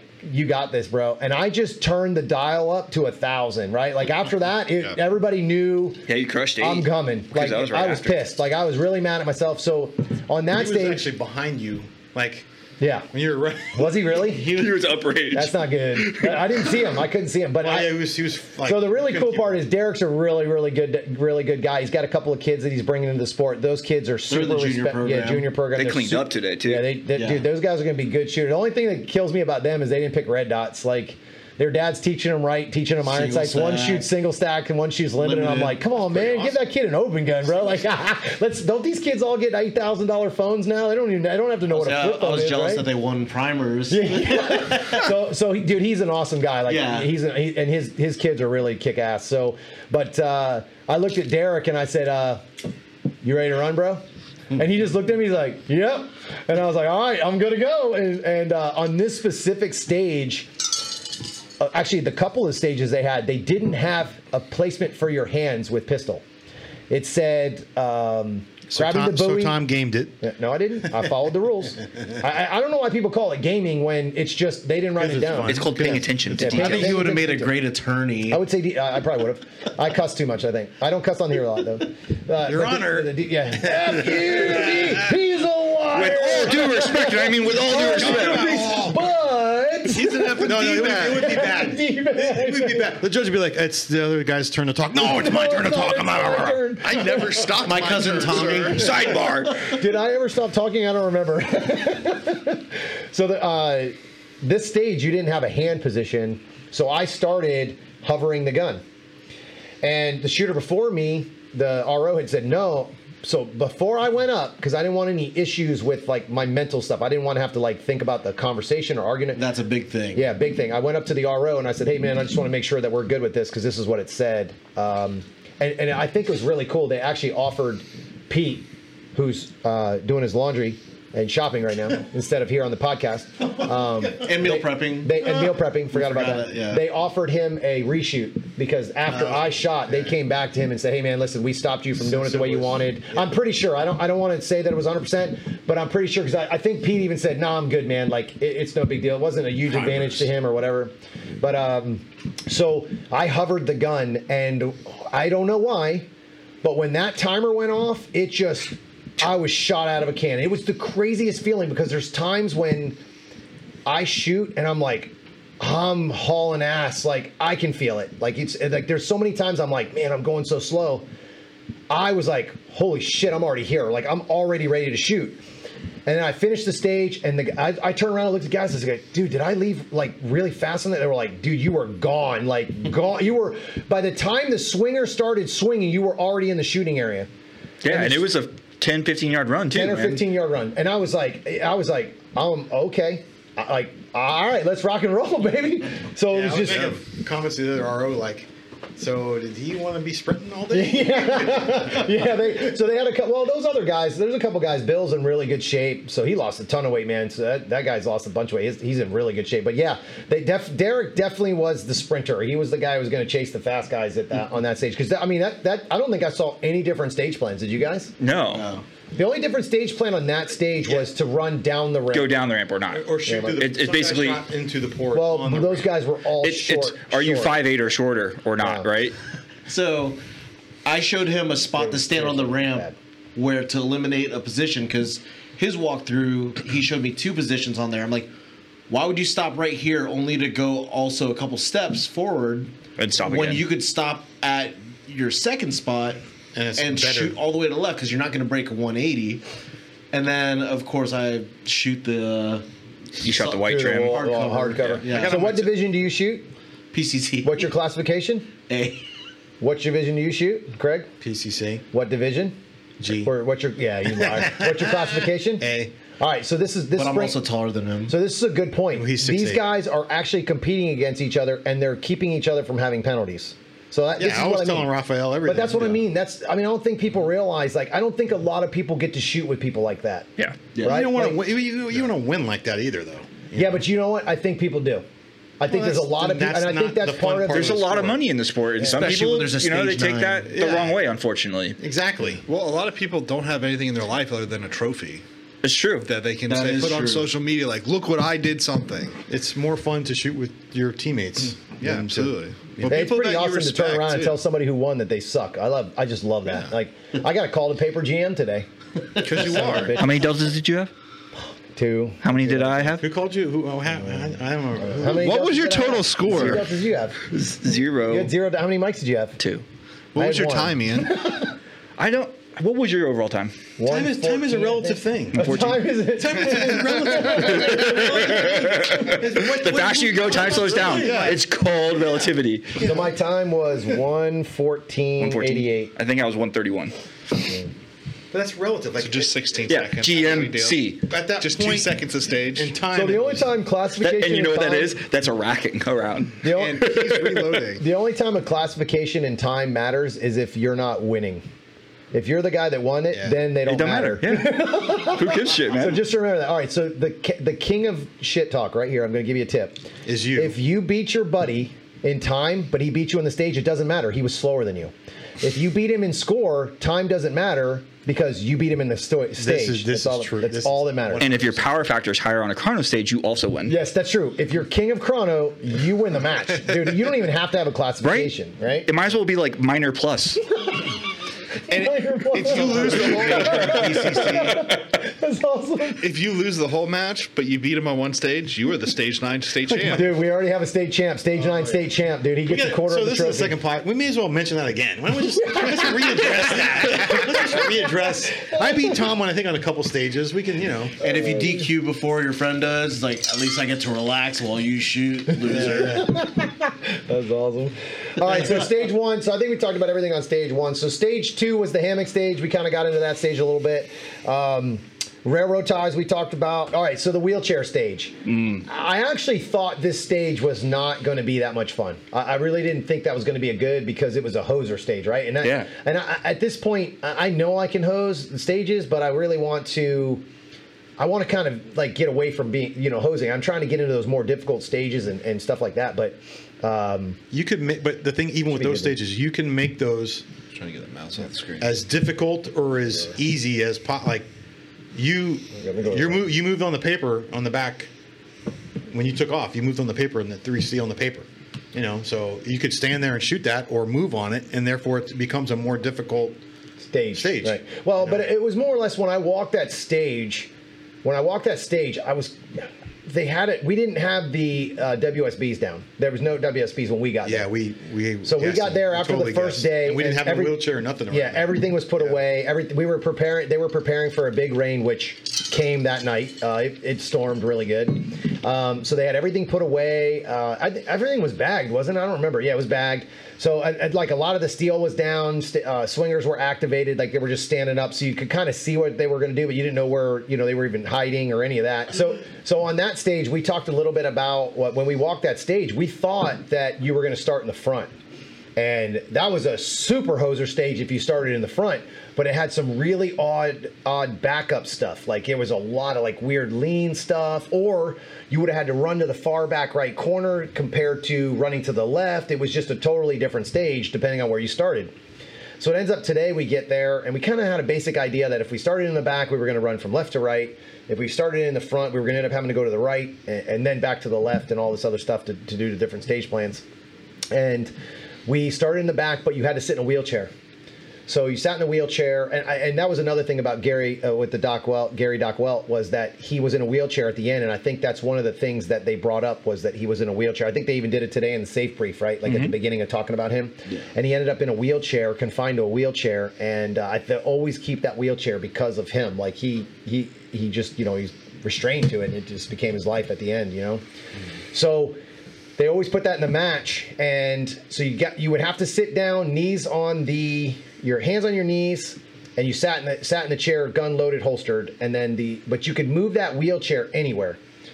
Because of the wheelchair, it made that stage a lot more difficult because you couldn't just hose it now. Now you had to actually get up, draw your gun, and then go on to three pieces of small steel that were probably what 18, 19 yards. Between? Yeah. They they stretched it out as much as they could there for the range and you started on that steel. So your choice was to move and shoot on the steel or stand and shoot on the steel. But every step you took, the first piece of steel disappeared more and more, and it wasn't the a paper was about 20 yards yeah, 20 yards, and that paper started to disappear Yeah. as well. So that was actually where I got one of my mics. Uh, it was on the back left paper uh, on the move. I called a great shot, and it, it, it wasn't there. So I, I, I need to practice that a little bit. But and then you ran forward, and they had this really cool lean. Like you could get it if you didn't like lean forward and fall forward. You could have just like, but it would have taken you a good three seconds to set up for it. Yeah. if you aimed through the, The wall, netting, yeah, the netting You're fine. and then as that opened up Soon and you launched boom, too you were fine if Yeah. you aimed when it was open you were done It You're was done. be- you- you- so we had a couple guys get procedurals on that stage because of the toe. yeah, they they landed on the backside of the or So the what front they of did is they when they set up for the lean, they didn't lean. They didn't have their foot far enough back on the fault line, so they basically took the middle of their foot and set it on the fault line. And when you do the lean from there, you might get more distance doing that, Yeah, but your toe touches every time. Yep. We had one guy, John, who did it, and he looked like a ballerina, like straight up. His- he had his yeah. arm out. I mean, it was just like the his right foot hits the wood and his left foot just comes up like a pirouette Beautiful. So show the camera that one. What's the pirouette? What does he Yeah. do? I was like, and this is not an exaggeration, guys. Like literally, I'm watching him. I, I'm loading my magazines, and I turn. I'm like, I had to like I don't I'm like did I just see a foot- ballerina curtsy? What the I told the hell was RO, I go, that? that should even out. You should like take away the procedure Yeah. for that. You know? For that. You can either do that or you get a procedure. Beautiful form. Yeah, so he so he got and there was a couple guys on our squad that got procedurals on that exact same position. It, it just it killed him. But Yeah. so then they went in and um, so we shot that stage. I had one of my mics, but that stage was really ended up being a pretty cool stage because it was about entering with accuracy. So I thought that was cool because I, one of the things that I used to do was I would sacrifice hits over time, no matter what. I would always worry about that super ridiculously fast time. And now I've learned to, all right, if I take 0.10 longer, I'm going to have all alphas on eight shots, but I'm 0.10 slower. So now I'm like, all right, it's worth the 0.10 slower because I would end up with three or four Charlies on targets at seven or eight yards. That's just outrageous. You You're can't just have it. blowing through, sweeping them. Yeah. Which brings up another point. Like, there's a lot of guys, even our on our squad, like they were just shooting at Brown. Yep. You know, instead of just really, it costs you no more time to shoot the alpha than it does just shoot at Brown. If you shoot So- a pistol of any kind, maybe an open gun can get away with this. You have to stop shooting one sight picture. Period. You, you're not going to be consistent with one sight picture. So what I mean by one sight picture is guys will do, and, I, and my teammates do it all the time. It drives me crazy. One sight picture when you draw your gun and you put your dot on the paper and you're like, there it is, and then you go wham wham, and you don't even see the second dot. The second, you don't even see your sight the second time. You cannot now PCC. You can get away with that a lot, but your fundamentals still have to be a mate. You still have to pull that gun in mm-hmm. because if you don't, I guarantee you that gun's going up. It, it is, and the more, the lighter the front of that gun is, the more it goes up. Yep. Right. I know everybody loves their light guns, but you know, My gun's not light. no, your gun. It's physics. But you put all the weight in the back. It's supposed to be in the put all that weight on the front of the barrel. Dude, you wouldn't be able to hold that up for nothing. So Craig- day you, we were Gotta go to some more curls, man. Heavy. Uh. So Craig adds weight. on it. Everybody in the world is trying to lighten their PCC, but Craig. Craig adds. But I beat lead Tom on weight- stage nine consistently, so that weight has helped. Helps him in his mind. Yeah. He helps You take that weight for individual one stage out of 12 every time. Yeah, if I'll, I'll take it. did, did you win stage nine today? yes. Yeah, you did. yeah. There wasn't was even a in his- stage nine. Yeah. It was in his car. It was in his car. well, he certainly didn't win because he was the last one to the damn podcast. That's for sure. Well, it's just he drives like a grandma. The old lady. All right, guys. So uh, the wheelchair stage was good, but I, I noticed there was a lot of procedurals on that stage for sure. Like It was, was, it was it was kind of technical stage, all I things think the considered. hard, I think the lean it was just so tight. was it was one of those things that if you had a trigger freeze Yeah. or you didn't lean properly, you didn't pull the trigger. And that, dude, that's one of the things that I love about some of the drills that I've been making is I've been working on Yeah. get shooting immediately when you get past the wall. So like a lot of the guys that have been shooting, like Craig and a couple of the guys that have been shooting and doing a lot, watching a lot of the videos, that was they were like, dude, this is the the the controlled lean video. This, You talked about this before, and I'm like, yep, this is the controlled lean, dude. Like I, I make all my videos for practical use. I don't make videos to make videos. I'm making videos on things that are going on in stages and that's one of the things like a lot of times guys like in my insider circle that are master members they send me videos uh, for me to break down every single month and in those videos when i talk over them after i talk over the video i send them the link to the video of what That they training need to work on Yeah. and that's been a big a lot of feedback from guys like dude i can't believe you just sent me the link to what i suck at this is awesome i don't even have to like go search for this and that's the thing is you you it's all in there Yeah. It's a library. you just got to go it's a library. you just gotta go check it out, in. man. I think All in. um, what I've learned with shooting the stages is that, uh, and that's wheelchair stage is a perfect example. Is that there's a key to the stage. Like there's, you know, every stage there's some kind of a key where you could choose to not do it and you're not going to do as well, or you can choose to perform it and execute it. That one was there was two of them. Was moving on the paper, taking the steel and taking that step like you did because I watched you shoot it because you took you took steel steel and then a third steel you took the step and then you moved on the paper and then the lean. So those were the two keys to that stage. There was other keys to other stages, but once you start getting experience, you can see in that, then you can know, hey, I, I can do this, do this, do that. And if you know and recognize those, you know that those are the things you need to work on. Uh, because everything else was really like hoser. If you're not, if you don't aim at brown, you just aim at A zones. Eighty percent of that stage, you're awesome. But but those two keys were It separates the biggest part of the stage. It separates, you know, the top guys And from that's those that are. really the huge thing I've noticed in the past year uh, uh, of getting better and being involved with the shooters, the insider circle. So I, I I mean, I, I think that is something that people don't pay attention to a lot in this sport. Is we do the same thing over and over and Yeah. over and over again. The difference is is how they disguise it. Mm-hmm. Look- So look at all the stages we shot today. Every single thing was exactly the same. yeah, you're shooting in a paper and a port, or you're shooting in a steel. You're moving. I mean, they, all the stages all the had same. some of the same the- things. yes, yes. They disguise it differently. So if you can do w- really well on one stage, Yeah. why aren't you doing those? Because you're not mm-hmm. recognizing Correct. it. Yeah. That's Yeah. that's what it is. That's the biggest thing is people aren't recognizing then the that. Oh my. God, we just did this on stage four and I just crushed it. Now I'm going to go to stage five and I'm like, what do we do, guys? like it's like what you Yeah. did over You just there. did. You just did it. Yeah, you just did the same damn thing, and that that's the hardest. part. And that's where the consist. That's where the levels of shooters come from. Yeah. That's where the consistency comes from, right? Like, and you guys know how I am. I'm big on consistency. I'm like, just repeat this and focus on the repeating of this mm-hmm. instead of trying to change everything. Just clean this up. Okay, wait. Okay, we got that fixed. Now go to the next and the next. You can't try to be an overall shooter and fix everything at once. It's one thing at a time. But it sucks. It's boring. It's not fun to go out there and bang on steel for three hours straight. But that was huge. It's did it. huge. But like, Yeah. if you suck at steel and you suck at moving on steel, then guess what your practice should be? Moving, on, steel. Yep. If your draw's bad, pr- what are you Moving on practicing? steel. Yeah, moving on Oh, steel, right? But, I e- mean, but even guys that, that are you know that that watch their own match videos and, and stage videos, like they pick out the, the what you think would be the keys to those stages, and if you didn't do them correctly, those are the things you should probably be working on. You know, that's what should be the key. Absolutely. And you see so many people that they only want to practice what they're good at because it feels good. And they mm-hmm. can get, It's fun. Yeah, they get a good accomplishment. They feel like their great, practice was Great good. point. I remember But- one of those practices that we did where we had the, the bobbers point. and like the four steel, and it was like you were like you didn't say anything to me, and you're like just shoot it. It's like okay, I shot it some, and he was like, why don't you do this, this, and this? And by the end of that night, right, it was engaging eight pieces of steel before either bobber came up.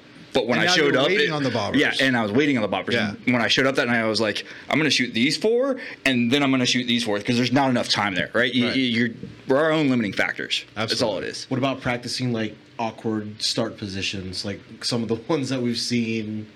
But then again, you're not really Doc going to Welt see. is young, yeah. Doc Welt is is, Yeah. is an Yeah. entity of in and of its own. If you get a what's match fun about book it. and it's like, oh, I've never seen that it. before, you know, you go put But I 10 mean, minutes on it. Exactly. But you do even it at the night nationals, before. you'd see like starting with a knee on the ground, like on the low port or stuff like that. That's usually the open. What's Florida that? Open. Florida, Florida Open, very technical, Yeah. yeah. Where that's where they like to have like all the superhero stuff where it's like Hulk hands. we're gonna miss that match. That's gonna be a match. That's, uh, what about the national, the PCC Yeah. nationals we shot with all the low ports and ping I love those low low, low ports. Ping were ping. awesome. Uh, yeah, when you're we're five foot four. well, I'm That sorry. was PCC Nats, dude, in Florida. Yeah. Yeah. Yeah. Those low like ports were great. nets, yeah. That was perfect. Now Well, when I you're mean, six so- eight, Yeah, it was. Yeah. I mean, well, we had that one stage today with the low port, right? Craig squatted. Um, I attempted to squat, but because I am probably six, eight inches taller than you, Oh, yeah. I had a hard time with it. And then Raph went I after me laid and he laid down down and was far and didn't want to get up. Now the shooting part, yeah, He had his helpers come lift him up. Yeah, I, sh- I almost fell on my face on that stage. Yeah, but I'm flexible. When you got I- up, I- you took got off, up. yeah, Yeah, you slipped on. there's There's no no traction. traction. But there's a way that I shot that, like you know, and then ran across, and then all the guys lay down. Um, I had no choice. I, I, I, I'm a pretty flexible, big, tall guy. I'm 6'2", almost 6'3", and I, I, I can, as unflexible as I think I am, when I have to shoot, I don't care if it hurts, what it feels You're like. I just do it. do it. Yeah. And I got down there for just a couple practice runs, and I was basically shooting the gun upside down. And I was like, I know what's going to happen when I'm trying to go fast here. I'm going to end up trying to lift the gun up, and it's going to be behind the wall where I can't see it. Yeah, because they had the no shoot. So, So some of the low ports, like some of the things I've seen for low ports, is uh, if you have a really really low port, what you can actually do is actually, especially if it's a see-through wall, you can actually bring your gun up on the other side of the wall and look through the port And, and use your sights. So your gun, your arms almost touching the wall, and you're seeing your sights on the other side of the netting. It's not easy. It's not. It's not something that's normal, obviously. but it can save you a lot of time and it can save you some. It can really get you accuracy. The problem is, is you just have. It depends on what the wall is. It's all dependent. Well, on the the one thing that we worked on uh, Thursday. Uh, Yeah, we did practice that Thursday. You showed me exactly. So you showed me with the PCC to lean down, Almost flip it upside down turn the optic yeah. sideways, and that's exactly what I did. And so when you turn the optic sideways, you know my my optic is on the right side of the steel, the right side of the A zone, and and so once I did that, I was able to zoom all the way across, and and uh, and that helped because I I wouldn't have done that you know any other way. So Yeah, that was you shot that stage. Did you ever reshoot on that stage or no? Yeah, and I ripped So it. you I I killed it. crushed the first one. Yeah, and- I and I mean, just- Oh, because the timer didn't yeah, pick up. he, no, it yeah. did. It, picked up, everybody else's too. Pick up the, what it was, the yeah. bay next to So, us. so this bay, this range has uh, side side uh, railroad ties for walls, so you can't shoot through them. The problem with railroad ties is sound bounces off of them. So we use the commander timers. Well, they use the commander timers, which I love. I use them all the time. That's my I, that is my they're go-to awesome. timer. Uh, they use the commander timers. Well, sometimes they do steel challenge matches there, and they have to turn them up for The uh, 22s. 22s. And I think that one was turned up because the first thing I said to the RO is I was like, you need to check the sensitivity on it because that was the good. I think it was uh, Dan Callahan was the RO. Yeah. Uh, it was awesome to see an RO actually look at the timer and af- knew right away. while the shooter was shooting. and he Like, knew immediately when I instead of just assuming that the time was 2536 instead of Yeah. 13 seconds, he was like, "Whoa, I had 13 on here." I could have used him getting that 25 So, 36. but here was the other thing, and, and here's another big thing about what Dan did that I, I really appreciated as an RO. He had a time of 13 seconds in his hand that he thought he saw, but he wasn't 100% sure. So instead of, because because at that point, when he went back to the timer, it was 25 or 26 yeah, it seconds. was a ton. So when he went back, he wasn't quite sure if it was the 13 or 13 plus, whatever it was, or, or less than 13, because because Craig had some makeup shots on the first run. He wasn't 100% sure. So he immediately said, I can't make the decision whether it's this or not. I think he called Mike over, right? yeah. Did he? Okay, so they called the range master. Range master came over and he goes, "Are you? Do you know what the time was for sure?" And he goes, "I'm not 100 percent sure." So right away, they, everybody was like, "Every let's just agree on a, no- a reshoot." So Craig goes up. He's like, "I want to shoot it now." I, did you just have another mag already ready? No, I used the same mag. It was just a big old fifty something round. Oh, my mag. yeah, God. Vortex Excalibur, So there you go. It I was guess a we don't have to 15 lay down. round- The, pro- he had to use it Use as a it as a turret. bipod, The right? freaking like- turret. I, I heard these dumbasses like I'm about to. Oh, he's gonna use it as a tripod. I'm like, you know, I'm trying to trying to think about the mag. He's gonna use it as a bipod. I'm like, Why are you "Oh." listening to us? Because I can't Get in help but zone, hear man. Get in the zone. I thought he was in the Zen zone, but yeah, I he guess ain't no not. Zen zone. Should get the obviously. No, same he, he doesn't have the Tim headphones. Nolan. He doesn't have the Tim Nolan Zen look, bro. Hey guys, it takes a lot of And then I- practice to get there. And then the A second lot run of was times if twelve Tom's point another four. sheet at you beer. Yeah, so during then, so, practice. so then Craig reshoots it and it's 1258 or something like that. half second 12:54 or something. 1254 something like that. So was he a half a saves a, second. half a second on the on Yeah, the I second ripped it again. I ripped it. I mean, it was crushes good. it. Yeah. But I just thought it was interesting that we brought that up about the RO because I just think that's something that we lose a lot of in this sport. Is it's an I don't want to say it's an integrity issue because it's not. It's a lazy issue, right? We like ROs just don't know that. But the ROs of this match were awesome. They're mean, great. Zero They're complaint. Yeah, there's no, no issues there. All But it's just, were but we're talking everywhere, not just here, right? Yeah, there's a lot of issues with sp- PCC, especially. Like the Da Vinci's a, not a super loud gun, but it's usually pretty good on timer wise, right? You can they, they pick them up pretty well. There's not one of those. It's not like s- some of these suppressed uh, PCCs that I hear. I'm like, God, I don't even can't believe you can even get any time off of those things. They're so they're so quiet. But But then the RO has to be right up your butt. right, yeah, that was another thing. When that was in a doubt, stage- just bump into the. yeah, yeah, yeah.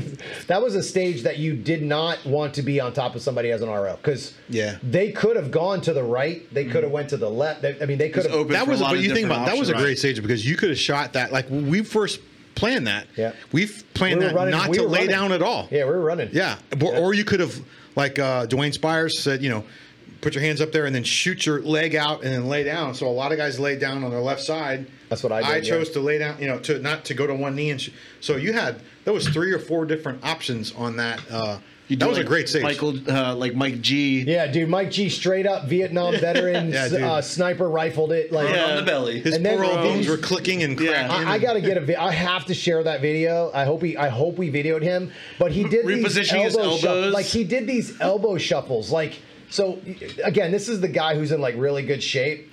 So he's down on the ground. He's what every did a other late '60s guy Yeah. person wants to He's be. got his PCC up, and he's taking his elbows and he's like crawling left. Yeah, he's like awesome. double shifting with I'm like, what the hell is he doing? I was We're waiting all for watching barrel like, what the rolls. heck? Uh, yeah, that's the only thing we were missing was the straight up Mike G barrel roll. Like it was. Aw- I'm like, and I looked at him afterwards. I was like, bro. You wanted to do that so you could practice the elbow shuffle, Yeah, didn't yeah. you? And he just started. He's looking at me like, "Yeah, man, I know how to do that." I'm like, "That is like that just looked painful." Yeah. Yeah. Right? Like Yeah, it looked, but he's done that before. You could like he Oh, yeah. definitely Yeah. knew how to shoot like that. Like he was a beast.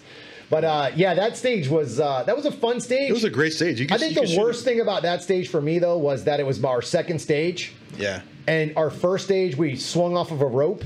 Yeah. This one, it, it was. T- it, yeah, the weird. It was So tough. I never yeah. got a chance to find out what the hell I was shooting like. Like Yeah. we had all these weird Yeah. start. Like I, weird I literally I started know. with my gun on a It was- barrel on the first tough. stage, swung off of a rope, ran over, grabbed some, grab it.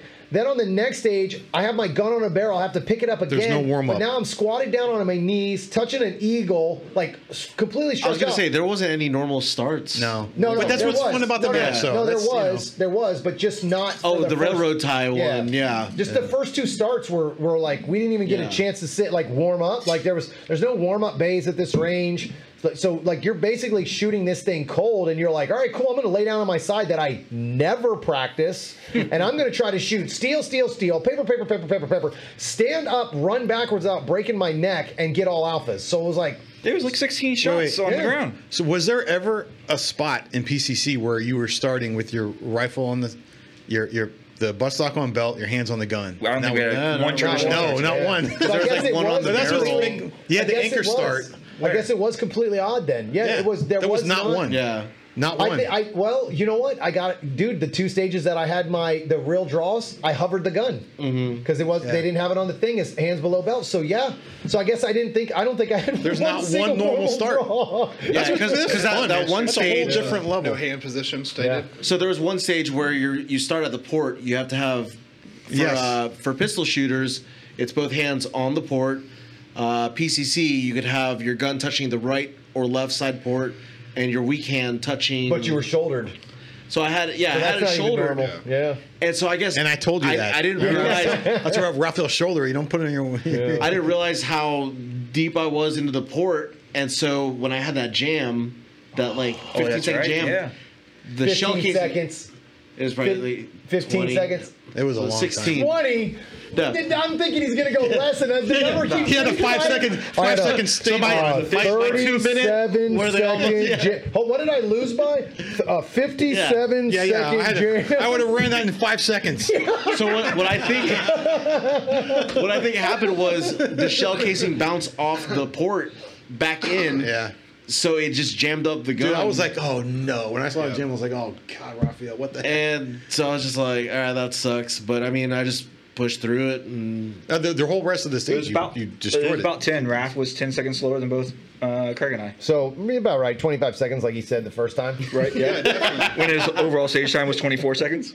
That was awesome. Sounds about right. He had negative one second on that stage.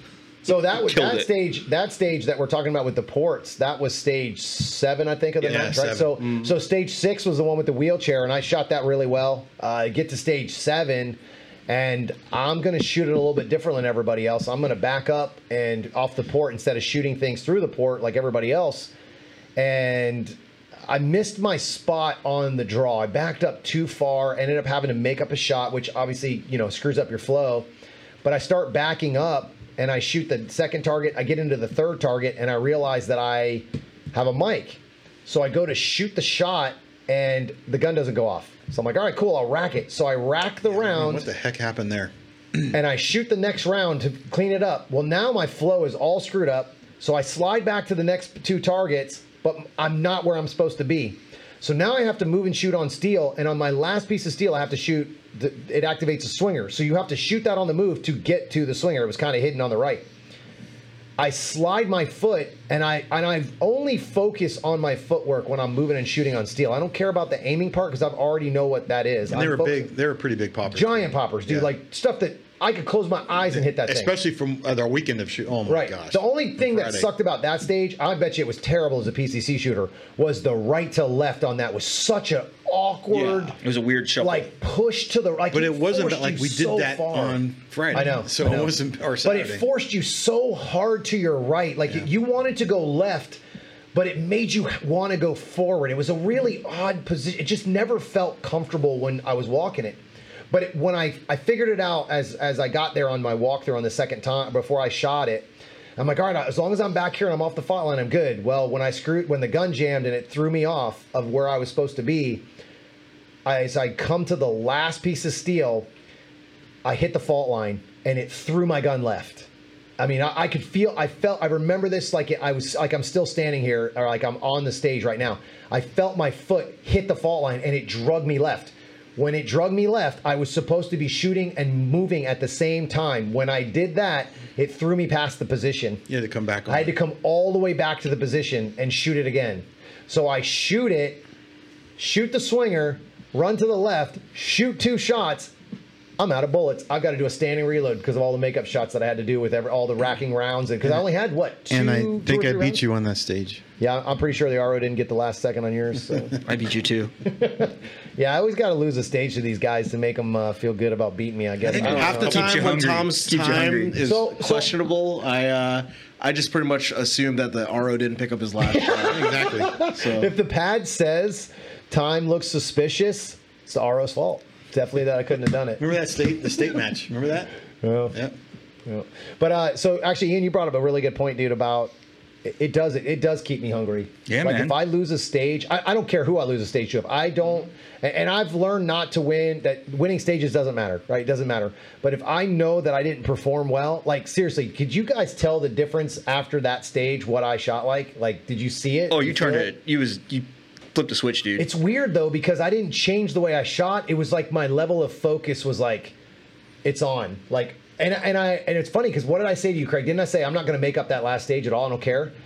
I'm just going to go do what I do. Yep. And it was like. It, I think I focused a lot more on execution at that point than it was about anything else because I'm learning that I'm already fast, and that's been the hardest thing. Well, Tim, dude, Tim's been shooting me for over two years now that's been the biggest thing since you've been gone, dude, that you haven't seen. Like, Tim will tell you when I used to shoot, I would come off the stage and be like, dude, I was slow. That's terrible. The funniest thing I used to love was when you would come off and you'd hear the RO go, okay, Alpha Charlie, Alpha Charlie, and you would lose your mind. Absolutely lose his mind. Yeah. No way I had a Perfect Charlie there. There's no way. Perfect and then you come double. off and we'd read the score and be like, you had two Charlies on the whole stage. yeah, and, and what he means by that is I'm not questioning the RO's And then call. you want to go back and pull the target. Yeah, oh God, don't even- get that started. This dude, the, On a Arbitrating. the internet is deadly. Dude, They- this haters. For the record, for the record, Tom had about 20 overlays. Ah, you On this brother. match. We'll be Actually, at, we'll be at our practice. Two, though. I did have two. It's the first time I've had two in a long time. So just add another zero, and there you go.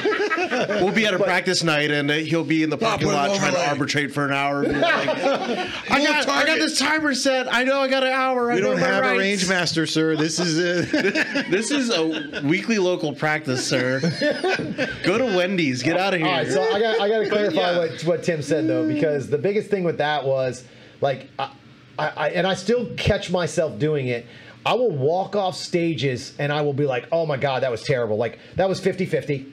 I shot, it was a 20 round stage. I shot 10 Alphas, 10 Charlies. That was terrible. It was absolute garbage. Like, I, I can't believe I just, my accuracy sucks. I, I, you know, my movement, I was just shooting way too fast. I wasn't paying attention to what I'm supposed to be doing. And then I walk off and, and Tim's like, hey, dumbass, you have three Charlies. I'm like, whatever, man. It still was terrible. I'm like, the example today was uh, I'm not, you know, you, you were like, oh, I'm one. You, you had a mike and you're like, man, uh, you looked up stuff and you're like, I'm an entire hit factor above this other guy. Right. That- that- So- th- you know what? But that's the difference. Like that's what's changed in my mindset is the mistakes aren't death anymore. Right? It's like not the end of the world. It's not the end of the world. I can. There, there's no making that up anyway. Yeah. Right. Like there's no ma- like And chances are that is not going to end your match. no, and it and it No. didn't at all. Actually, No, it, it actually no. was a victory on that stage that I didn't think I actually got mm. because. But then I was. I, but then I look at the rest of the stage and I'm like, that was the victory. right? The victory was at that part of the stage. Wasn't there, it was forward. It was where I got it over there because I made it up in other areas, right? So like even though I pushed that hard, I made it up in efficiency because I did push that hard. Right? So that was the difference on that stage for me. I was just like, wow, I can't believe like I actually did good on that. You know the the whole where like if you win a stage thing, I want to flip the coin there though. Like for me, who's trying to you know improve and chase people, right? I remember there was one local match uh, Sunday. It was a Sunday whack match, right?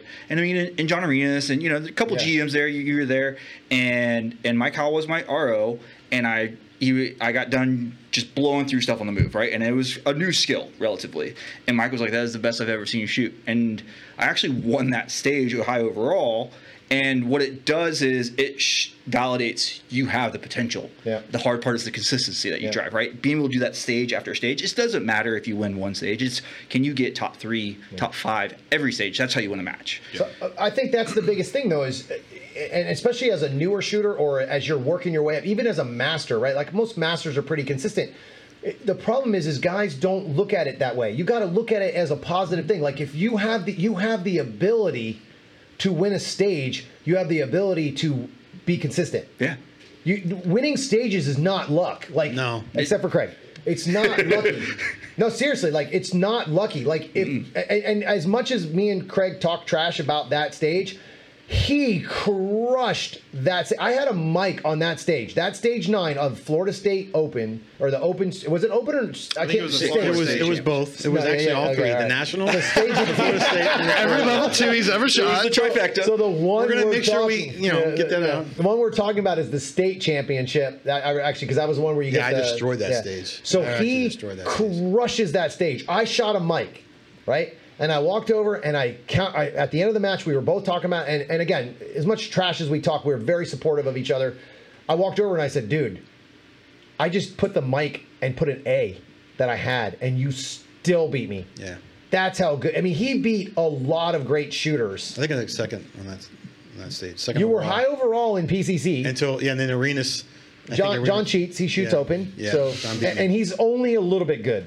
Like He's awesome. Just like a little bit good. Like maybe good, but just a little bit good. Like so, John Reese is one of the open guys that we shoot with down here. That's a badass. I, he's an awesome guy. Him and his wife are awesome. He shoots with a cowboy hat. If you don't know who he is, uh, make sure you follow him. He's a really cool So dude. s- something Ian was saying, like you know, going back on that, like it's not about having the ability, but also can you screw up in a stage and treat it like it didn't happen and still perform on the next one and the next one and the next one? Because short chances are that did not ruin it. But a lot of guys are like, how many times have we heard, oh, my match is done. My match is done. Dude, You know? today, Area six last year. today, today. How many guys walked up to us and was like, "This match is over for me. I had a procedural It's here." a I negative. The, the first thing you hear, like I, thing. am not gonna mention names, but you, hey, how's it going? I did. Bop, bop, bop, bop, bop. Crap! Stop talking about all the negative crap. All they talked about. Can, can you can you anything bomb a stage and can you flip it around and come back and kick ass on the next ones and, and the rest of them? That's where teammates help too. well, but that's the mental. You need to have the mental fortitude to be able to do that. Yeah, you know? yeah, yeah. So And- and- that just reminds me of nationals this year. When I was at Carry Optics Nationals, I was it was it, nationals are always obviously a three day event. The third day, it's our second to last stage, and we have a big wait on the group ahead of us.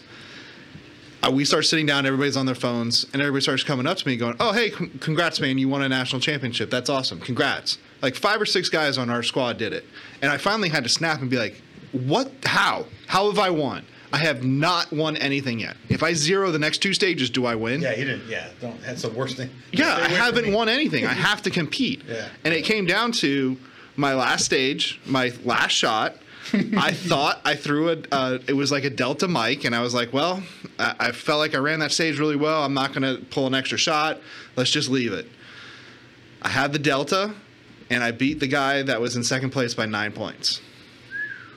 So you turn that into a mike. I Bro, lose. that's ballsy though. So that that's the thing. Yeah. So so Instead of throwing another round, but, but, here, Yeah. but here's the thing. Here's another thing. We shoot together a lot. We Yeah. shot together a lot. That's a mindset. Oh, yeah. That's a trust that you have. You learn, and, and it helps when you have other people around you that tell you you're a badass. Mm. right? Like Yeah. even if you're not a badass, if your buddies are like, dude, you're good, you start to believe in yourself. It changes the way you think. Mental in this sport Is everything. Is everything. Everything. Area six last year. Never, S- if you're I listening, SCSA. don't ever talk about your st- stop. If someone asks you how you're doing, don't start mentioning the negative crap first. Never. Just Yeah. stop reinforcing the negative crap. Start start mentioning, hey, I did th- this good, blah blah blah. blah you know, If you do mention the negative, though, I, I, I, let- I want to add to that. If you do mention that you had a mike, all you have to do to change the mike into a positive conversation is, yeah, man, I had a couple mikes, but you know what? I'm doing pretty good. I- I, Exactly. those Yeah. two shots that I shot, I'm doing pretty damn good, honestly. Like I, today, I had a mike. Not one time did the guys look at me and go, dude. You, that, that was terrible. Your match is done. Yeah, they You're all, done. They all looked at me and they were like, "Oh shit, Tom's getting to turn it up, boy. Here it comes." You know, I mean, it's just it's the mindset of of it's it's not a big deal. And if you do have a mike, what the hell are you gonna do about it? You're gonna go you're gonna go shoot an extra Yeah. alpha on the next stage Nope. and make it up? Hell no, you're not. Yep. It- you should be shooting alphas anyway. Yeah. Right. Like I was got two to- deltas. Yeah. Didn't meet my didn't meet my goal for today, but Yeah, I was I talking just to threw my trophy over the, on the outside of this building. We have a, we're in a big, tall building right now. I threw it out the window because I had two deltas and missed my goal. Like just that. You don't attitude- deserve this. Yeah, just the attitude and the negativity Yep. that people crush themselves with. Uh, it, it just it amazes me, and you can see it in all. You can walk around during a match And you hear it and look all the at time. squads. Yeah. Look at squads. Like if anybody ever shoots with us and our squad, and and, and I've noticed this has happened quite a bit. Uh, uh, when I shoot with with a couple of my friends, like my guys, and then we go to another match, like when, when we do travel matches, the ROs look at us like we're freaking nuts because they're like, "Holy shit, you guys are so happy!" I'm like, "Why isn't everybody else? We're freaking shooting guns." How much did we pay to be here? Why would we be unhappy? Georgia last year's Georgia State match. Craig, you didn't get to go to that, did you? Yeah. So Georgia State last year, we all show up in our bumblebee yellow, black, yeah, black and yellow short bus jerseys with you know. We're all there. We're all from Florida. We drove up there and we're all on the same squad and everybody's shooting pretty good, but it didn't matter. We were laughing and joking and just having I mean, I remember ROs coming up to me and going, you guys are friggin' awesome. Like, you guys are the happiest. You guys people. like each other? Yeah, like you guys Yeah. like like it's the crazy. I'm like, and then you walk, and then as we walk as a group, we're like an army of idiots, right? Like we're just all laughing and joking, and we're walking by these other squads, and I don't know if every all the other guys that even pay attention like I do, but I'm watching, and I'm just like, look at that, they don't smile. They like, don't even Yeah. speak to each other. it's like like you get a couple of guys that the one guy will run and they'll start filling their mags. A- a- And they're just not, they're not even enjoying it. And I'm like, guys, like, God, come shoot with us for 10 minutes and there's no pressure. Yeah. And then also Like- like, you see other teams that are like actual like they're on the same team. Yes. But they're so divided. Yes. Like Or they, they're they actually probably com- don't know anything personal about Yeah. Yeah. one Yeah. another. Yeah. They're just But- shooting friends. Yeah. They're, they're acquaintances on the range. Yeah, so like they they're sponsored by a company. Yeah. They're all Which is on okay, and that's, yeah, that's, and that stuff's all it- great. It's just mm-hmm. different. Like for us, it's a very different like dynamic, I- yeah. honestly, we're family. It's the craziest thing to explain that to people because they're like, you guys are all like, we got freaking Filipinos and, and and all these different people on our Bald family. people. we, I mean, dude, we got guys that come from the Navy. I, I mean, I'm a contractor. We got mean, insur- We got all these What guys is that come the from all age this range? stuff. Is like 30 years between the oldest Yeah. and the Yes. youngest? Yeah, I I think Yeah. I'm, I'm youngest, 35? aren't I now? yeah. I don't know. I just Mike? know I'm 41. So like Mike's- Tom Mike's Tom like pretty much 85. calls me to ask sure how my Mike is grandparents are my age. doing. Yeah. And I'm like, Yeah, who does that? I feel like he wants to talk to my grandparents more than he wants to talk to me. I'm like, so where are we Or going with this? Like, Utah and you stayed with his parents, Yeah. right? Yeah. So, oh, that, yeah. So I want to get into that a little bit. So, when I became friends with Raphael, we were complete strangers that shot at the same range. This is how crazy this sport is, and how much I love this sport for the people that are in this sport. And, and I like how people are like, "Oh, these are there's the best people in the world shoot." There's a lot of assholes, and I'll leave that in here. I'm not de- deleting this part, guys. There's a lot of assholes in this sport that want you to burn and crash and burn. If you do well, there's a lot of guys out there that want you to crash and burn. I have a lot of haters for whatever reason, and they just don't like success, and that's and it's okay. It actually fires me up, and these guys will tell you the first thing I hear about someone hating on me, bro. Let's rock and roll. Just I'm out there practicing even harder. It's probably every sport too, though. Oh, it is. It's life in general. It's do business. It's, Totally. but in this sport, because we're such a small community, it's really bad. There's it's really backbiting, calling you a cheater. They they have no idea how much hard work you put in to be what you are. It's not lucky to win, guys. I've been I've talked about this before. It, it's not luck. It's hard work. I put a lot of effort into this. I think about shooting all the time. It's becoming my business, my life. I love this sport. But I've never forgotten my friends. Actually, I, I, I, think I mentioned this in the last podcast. I don't. I've never lost my friendship. I've never lost my grounding on the ground. Uh, to where I know I suck, and I got to always get better. You're never good enough to be the best in this sport. I mean, there's guys that have been doing this for way longer than me, since they were kids. I have to compete with that to try to win a national championship. And that's, that's their tough. only job. That's their only job. Yeah, I, I actually, I actually work for a living. I know it doesn't sound like it because I post a lot of shit but I work a lot. Like before that match, I was throwing sand, uh, concrete bags. I've lifted 60 bags in three days to work on a job. I was there at 8:30 at night the night before and had to load up all the podcast stuff for the next day for Sunday. That's how much I work to do this sport. But with Rafael, we we went to the match in Utah and we really didn't know each other. So Rafael went to Utah on his own. I went to Colorado to see my parents, and then I RV'd there with my parents because I wanted to spend time with them. So Rafael meets me there, and I'm like, dude, you want to hang out, man? Come, come have dinner with us, because I didn't really know anybody at the match. And Rafa, it was Utah, right? So I don't have yeah. any friends out there. At least, and, and, I was a nobody. Nobody really knew who I was. I didn't have a podcast, a shooting academy, any of that stuff. I was still trying to work my way up in PCC. I think I was a GM at the time, wasn't I? Yeah, you just made it. Yeah. So um, Rafael and I, we hung out the entire weekend. So we went over to my parent. We went to the campsite. We hung out all night. We, you know, just shooting the shit and become amazing friends and yeah. and have carried that on. And I mean, dude, I know his family. I know his grandparents got sick when we got home from Utah, so I was constantly calling him and texting them and and checking on them. And I don't know them very well, but I know him well, and he's what it matters, right? So yeah, I just don't know a lot of people that seem to pay attention to that in this sport, right? Like yeah, everybody has friends and, and, stuff like that, and everybody has different levels of friendship, but they're friends on the range, and it yeah. stops there. Yeah. Starts that, and ends. Yeah, that's that's a big thing. absolutely. I see a lot of that. His grandparents call like, him Round Eye. You see each other Round Eye uh, when you're shooting, and then after that, it's like, why would you talk to me? Yeah. we're shooting friends. We're not shooting.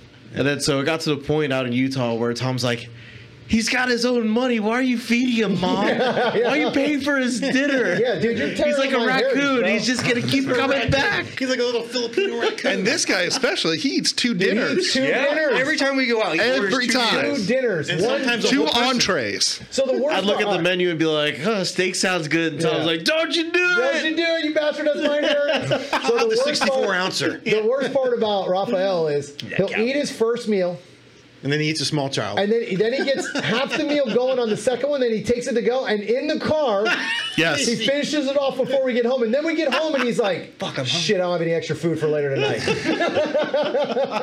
Man, I was gonna have that for breakfast. And he calls Ping Ping to go get him more food. Honestly, like food literally brings us all together. Like, uh, yeah, we do eat a lot. Georgia. Yeah, yeah when we're shopping, when we're at Walmart trying to figure out oh what, what we want for breakfast. It's like, all right, well, the the essentials. Like, we're at least gonna have biscuits and gravy and homemade biscuits and gravy. Not that, not that That's store that garbage ball, yeah. throw, pop open box. yeah, pop that was an excellent package. meal, if I may say so myself. Yeah, that was real good. Five big guys. So I, I, I got to tell you, we Georgia was the best match we've ever been to. Well, that house too. Team. Oh my god, so history of that to, house. Dude, we went to this house and we shot in the backyard That's before awesome. we went to the match. Awesome. Well, the, the, family that owned so it lived yeah. next door. Yes. And T- 20 and, acres, 15 acres? I think it was 20 acres with a creek on it. No, it, it had the creek, but like that family owned the land before they were property line strong. Yeah. Right. And then like so it's been in the family for 250 years. They had floats like that was the other thing we so unfortunately when you shoot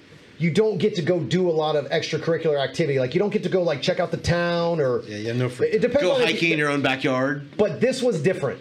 We literally mm. made this a vacation for the boys, right? Like yeah, it was. We sure. had a bonfire in the back that Raphael never wore a shirt. Like this is the only time I've ever seen him. I think I shirt. spent the whole, was at least half out. I think I spent the whole time at the house without a shirt. Yes, you, So the you best did. part of that was with a crown, like a feather crown. we were all taking pictures and video, and as soon as the video and pictures came out, the shirt got laid over the belly.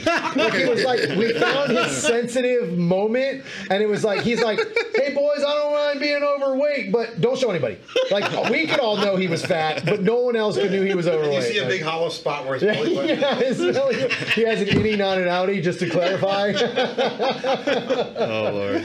But man, that match was phenomenal because we all got together. We, I mean, we when you get an Airbnb like that, I mean, we sat outside on the bonfire and just shot the shit. Yeah, like, that's awesome. The weather is Yeah, I think it was too. like till 2 a.m. after the match, and we're all just like, And we- I am oh, beat, and- but I don't want to go And inside. we stayed after the match and we drove home the next day. Yes. Yes. Yeah. So that was the that's thing is fun. we got to rest. We left when we wanted. In the next day, we relaxed. There was no pressure.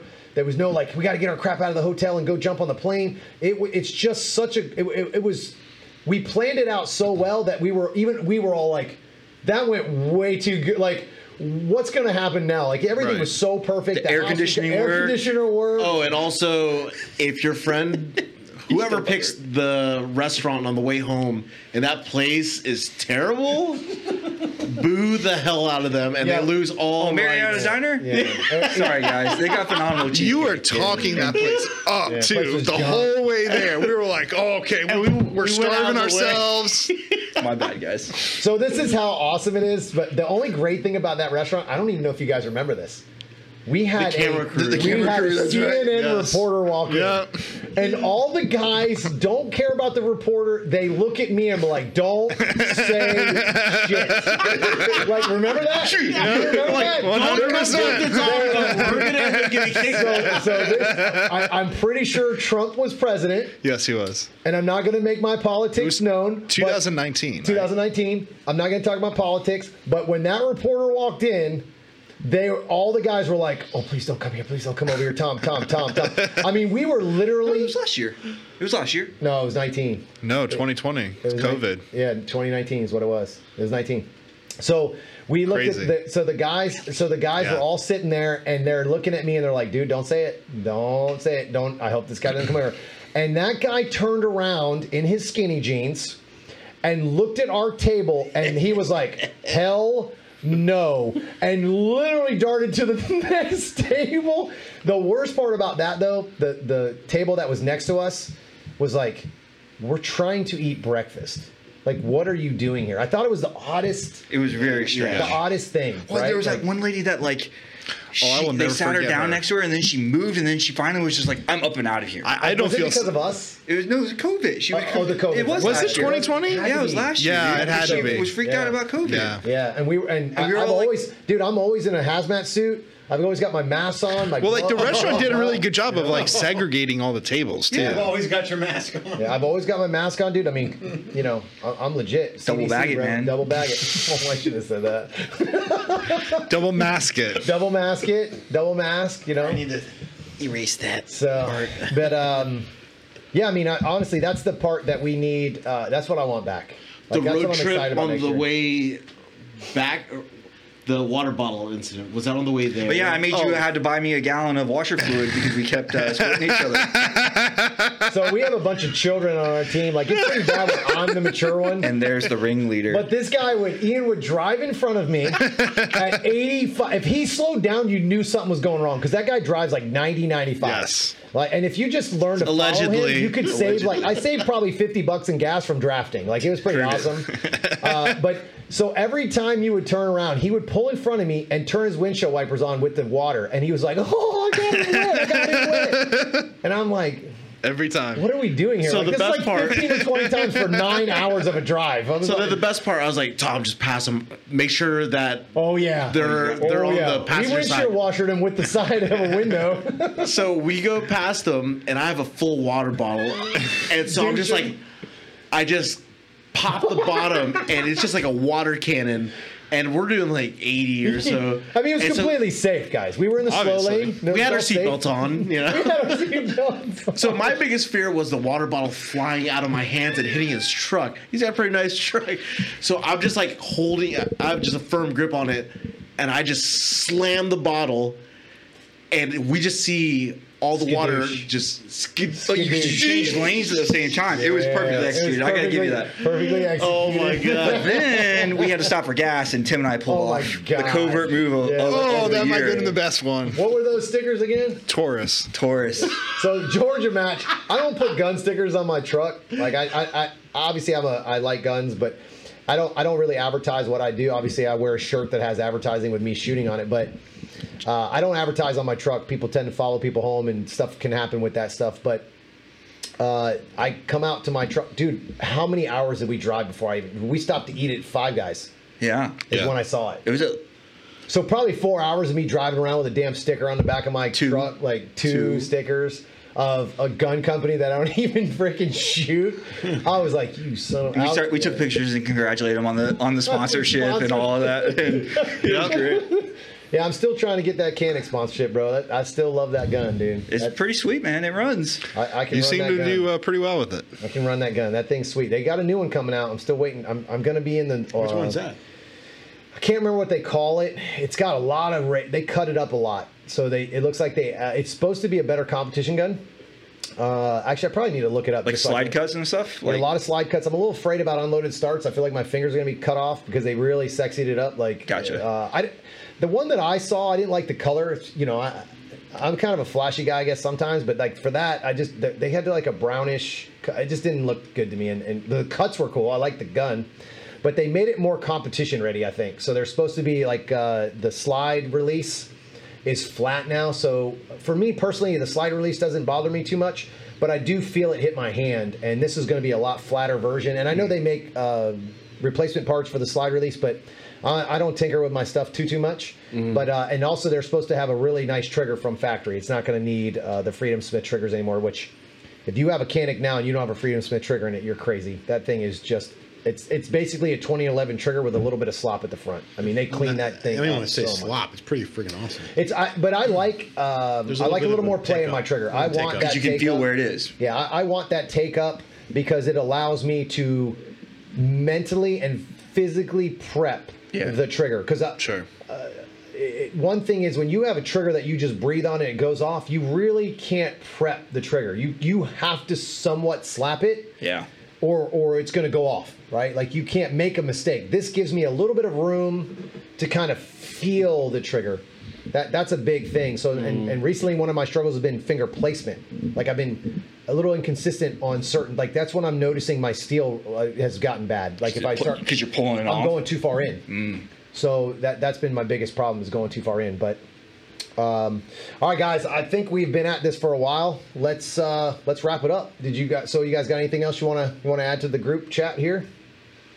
Craig, I think we Um, covered most The of only it. thing I would want to add is the other thing is that we've already said is shooting with the team that everybody wants to help each other out. And when we do this sport, we're not making millions of dollars from the sport. We do this because we love to do the sport. So, you know, to be able to shoot with a bunch of people that, you know, they have your best interests at heart and we're all friends. Uh, that's what's fun.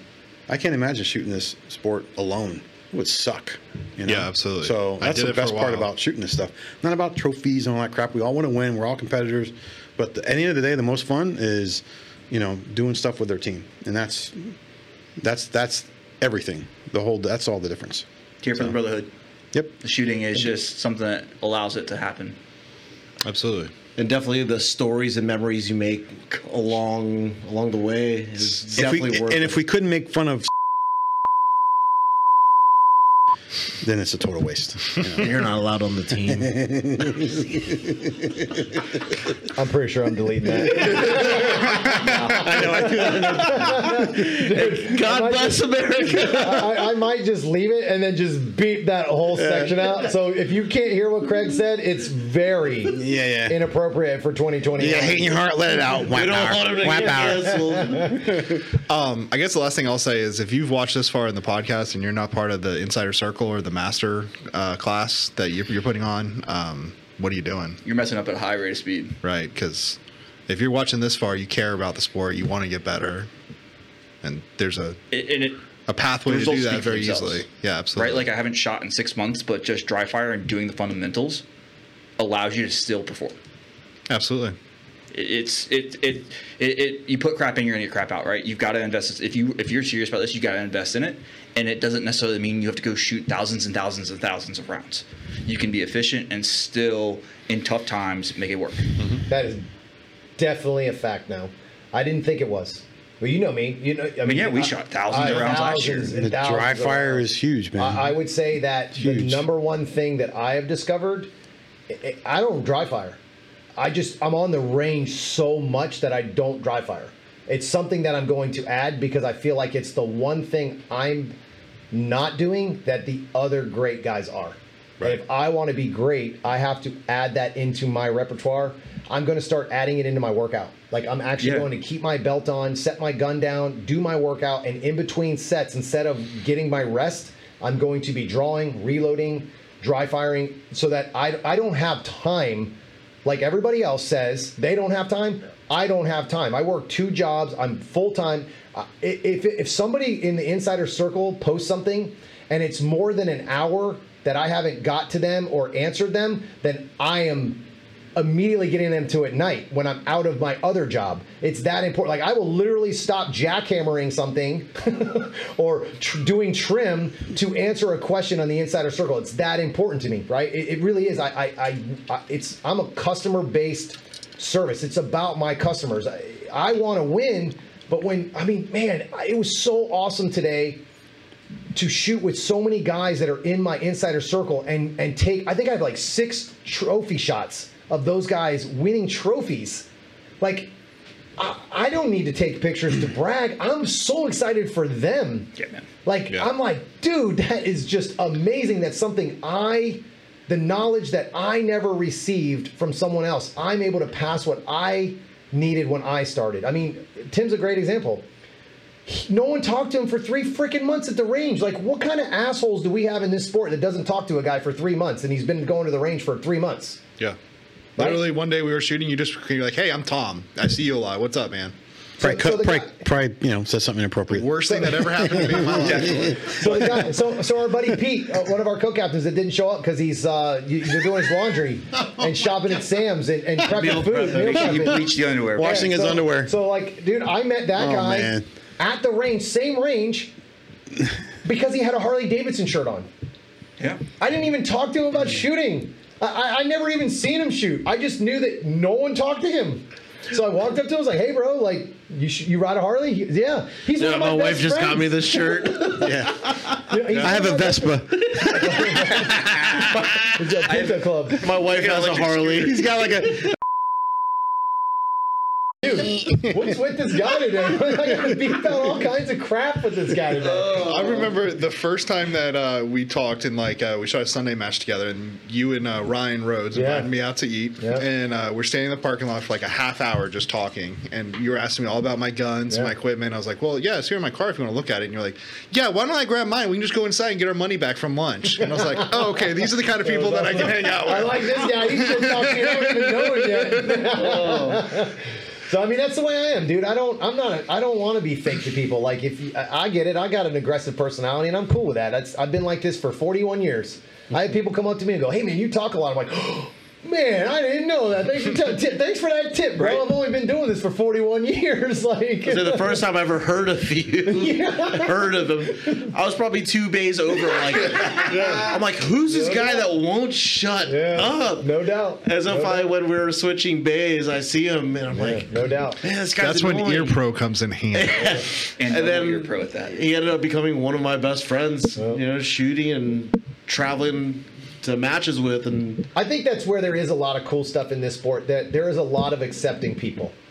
As many as as as, as many unaccepting people there are, there's as many that will accept you for who you are, how you are, what you are, and what you bring into their life. I think that's something that I appreciate the most out of this sport. Right? I mean, it's truly like Yeah. I don't think by far because of my attitude and my positive attitude that I carry around, nobody pisses me off like that. Like I don't I don't let that get to me. But it gets to you, right? Like it does. The hmm. negativity can get to you if you allow it. So that's why I surround myself with positive people, man. I just And I that's the way sure to be. there. You got to surround yourself It's, with that. it's not Exactly. It is not worth it. The funny part is, is I have more drama in my life from shooting than I do with my wife and three children. What's that tell you? There's a lot of bitches in the shooting. There's a lot. I won't say it, but I do not disagree. There's a lot of non-alpha males that pretend to be. Yep. So, but uh, all right, guys. Uh, I hope you enjoyed this podcast. We ran over a lot of time. I, I just don't get to see these guys a lot, so I, I don't think I'm going to break this podcast up. I want to just keep it in the flow because I love the way we're just us, man. It's, it's. I hope that we can get to do this a lot more and get together a lot more. I think primers are starting to come back. I know ammo I, I, we saw am, what was ammo? Fifty cents around the other day, which is the cheapest I've it's been around forever. Yeah, 50. but it's starting to come down. So we're getting there. I hope. I hope we can get back to shooting. I miss my buddies. Uh, I mean, we like I said, we still hang out, but there's nothing like when we're on the range and, and get to shoot together and Screwing make fun of each other fun. and and just have a great time and. And man, listen, if you guys ever see us at a match and you see Team Short Bus at a match, which I, I think we're going to do some different stuff with our jerseys this year. But if, if you come by and say hello, come say hello. Right. We love Absolutely. this. Sport. We don't. We are welcoming, people. and we don't. We don't yeah. turn away anybody. Put sticker always, pasters on so, our butts. If you look at this motley crew, yeah. come on. So that was just, Tom. Just do me one favor. Just make sure that you don't sign up until Raphael signs up so you got to give us like a six or seven hour window after. Otherwise, I'm gonna have to message you and ask you to get off our squad and start cyber stalking you. He's gonna pull his royalty card. Yeah. Like, I don't care who you know. I don't care. Squads. I don't care if you're a Tom Castro Shooting Academy prospect. prospect. I, all I have to do is buy two shirts. Proby and I get a spot on these. so Raphael, Raphael has every medium shirt I've ever owned, and I have to keep rebuying them just so he can get on our squad every single month. and after the food digests, it fits normal. Okay. Yeah, yeah. For like what a But when you're eating, it, it stretches out and turns transparent. Dude, okay, we're gonna end it on that, boys and girls. Craig wins. Craig wins on the last bash. So if you guys haven't had a chance to check out the Tom Castro Shooting Academy, please feel free to check it out. I have a free group on Instagram or on uh, Facebook, but my paid group is my Tom Castro Shooting Academy Insider Circle. The Insider Circle. What I do on the Insider Insider Circle is I have hundreds and hundreds of videos that I've already done. I go through mindset. I go through Shooting Foundation. So, Shooting Foundation, I go all the way from your stance, all the way to moving and shooting. I talk about accuracy in that area. Uh, and the last thing that I do that, and it's actually probably my favorite section, is Break It Down Friday. So, on Break It Down Friday, a lot of the things I do on Break It Down Friday is I actually challenge my students to get better. So my goal is not to just tell you what to do. I, I see that a lot. A lot of coaches just tell you what to do. You don't learn if someone tells you what to do. You learn by challenging yourself. So what I'll do, and the last one was phenomenal. I, I actually, I really loved. I had 37 comments in five minutes after I posted this this video. So what I do is I walk the stage and I created a homework section in the Tom Castro Shooting Academy Insider Circle. So students send in their videos and I find one thing that they need to work on for a month. If they do not fix it in the next month, then they send new videos in the next month. If they don't fix it, that's their same homework. So what I've done is I've challenged you as a shooter to get better at your pace. If you don't have time to get better, then you stay with that same thing. But if you're hungry and you want to be a badass in this sport, you're going to start knocking those things off every single month. So think about it this way in six months, hell, even in two months, you'll be a completely different shooter depending on how much you put the work in from just me watching some of your videos. Never meeting me, never talking to me, just through Facebook. That simple. And on Friday, a lot of the times, what I'll do is I'll grab a stage, and I, and again, I, I kind of like messing with the shooters. Guy, I love it. What I'll do is I'll post a walkthrough. I actually walk the stage on camera. I show you all the targets. I show you all the positions. Then I give you a, uh, I show you the video of what the stage looks like. I actually put a 3D uh, stage. I make a 3D with the 3D stage kits that we can get. I make a 3D stage kit, take a picture of it. Tell me what your stage plan would be. Everybody sends their stage plan in, and then I run that stage and show them how I ran it.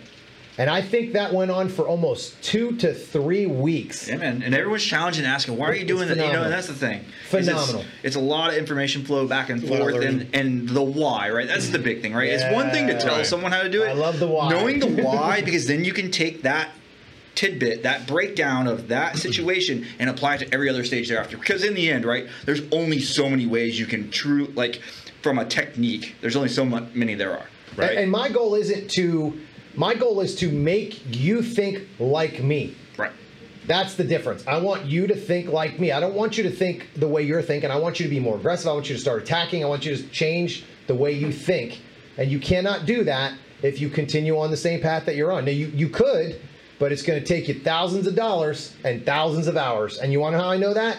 Because I did it by myself. And it's not easy. So again, that's one of the reasons why I created it. It's one of my favorite subjects. But honestly, I would say Mindset Monday is the number one thing I get comments about, though.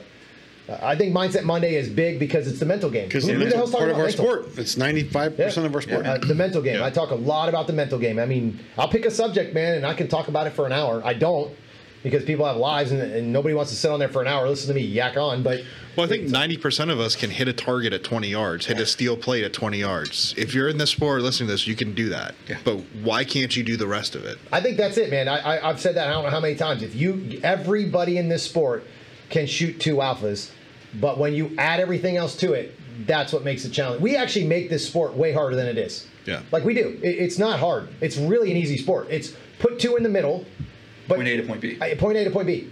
Point A to point B. But nobody realizes that the most important target or, or the, the goal should be to get to the last target. Right.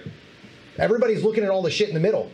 That doesn't matter. The only one that matters is the last target. It's how do you get to the last target the fastest? Yep. Yeah. Right? That's the biggest thing. So that and that's where the, the mindset comes right there. If you have the mindset that the point from point A to point B, but point B is the most important part, then you've already win. You're gonna win automatically because everybody else is like, oh man, look at all these others. Look at that swinger. Look how fast it is. Who gives a shit? It's not the last target. I don't care about that target. I care about that one over there. How do I get past this as fast as possible with great hits? Right? It's a mindset. It's attacking. Right? But mm. all right, guys. I hope you enjoyed this podcast. I had a great time. This is a blast, man. Like, yeah, it was a lot of fun, man. We're doing this nice. again. Yeah, I like everybody together. Yeah, we're doing this again. This was phenomenal. I actually enjoyed the hell out of this, so this is a great time. So, all right, guys, if you haven't checked it out, check out the Tom Castro Shooting Academy. Also, I am on Tom Castro Shooting Academy on Instagram. I am on Facebook. Check us out, and I'll see you on the range.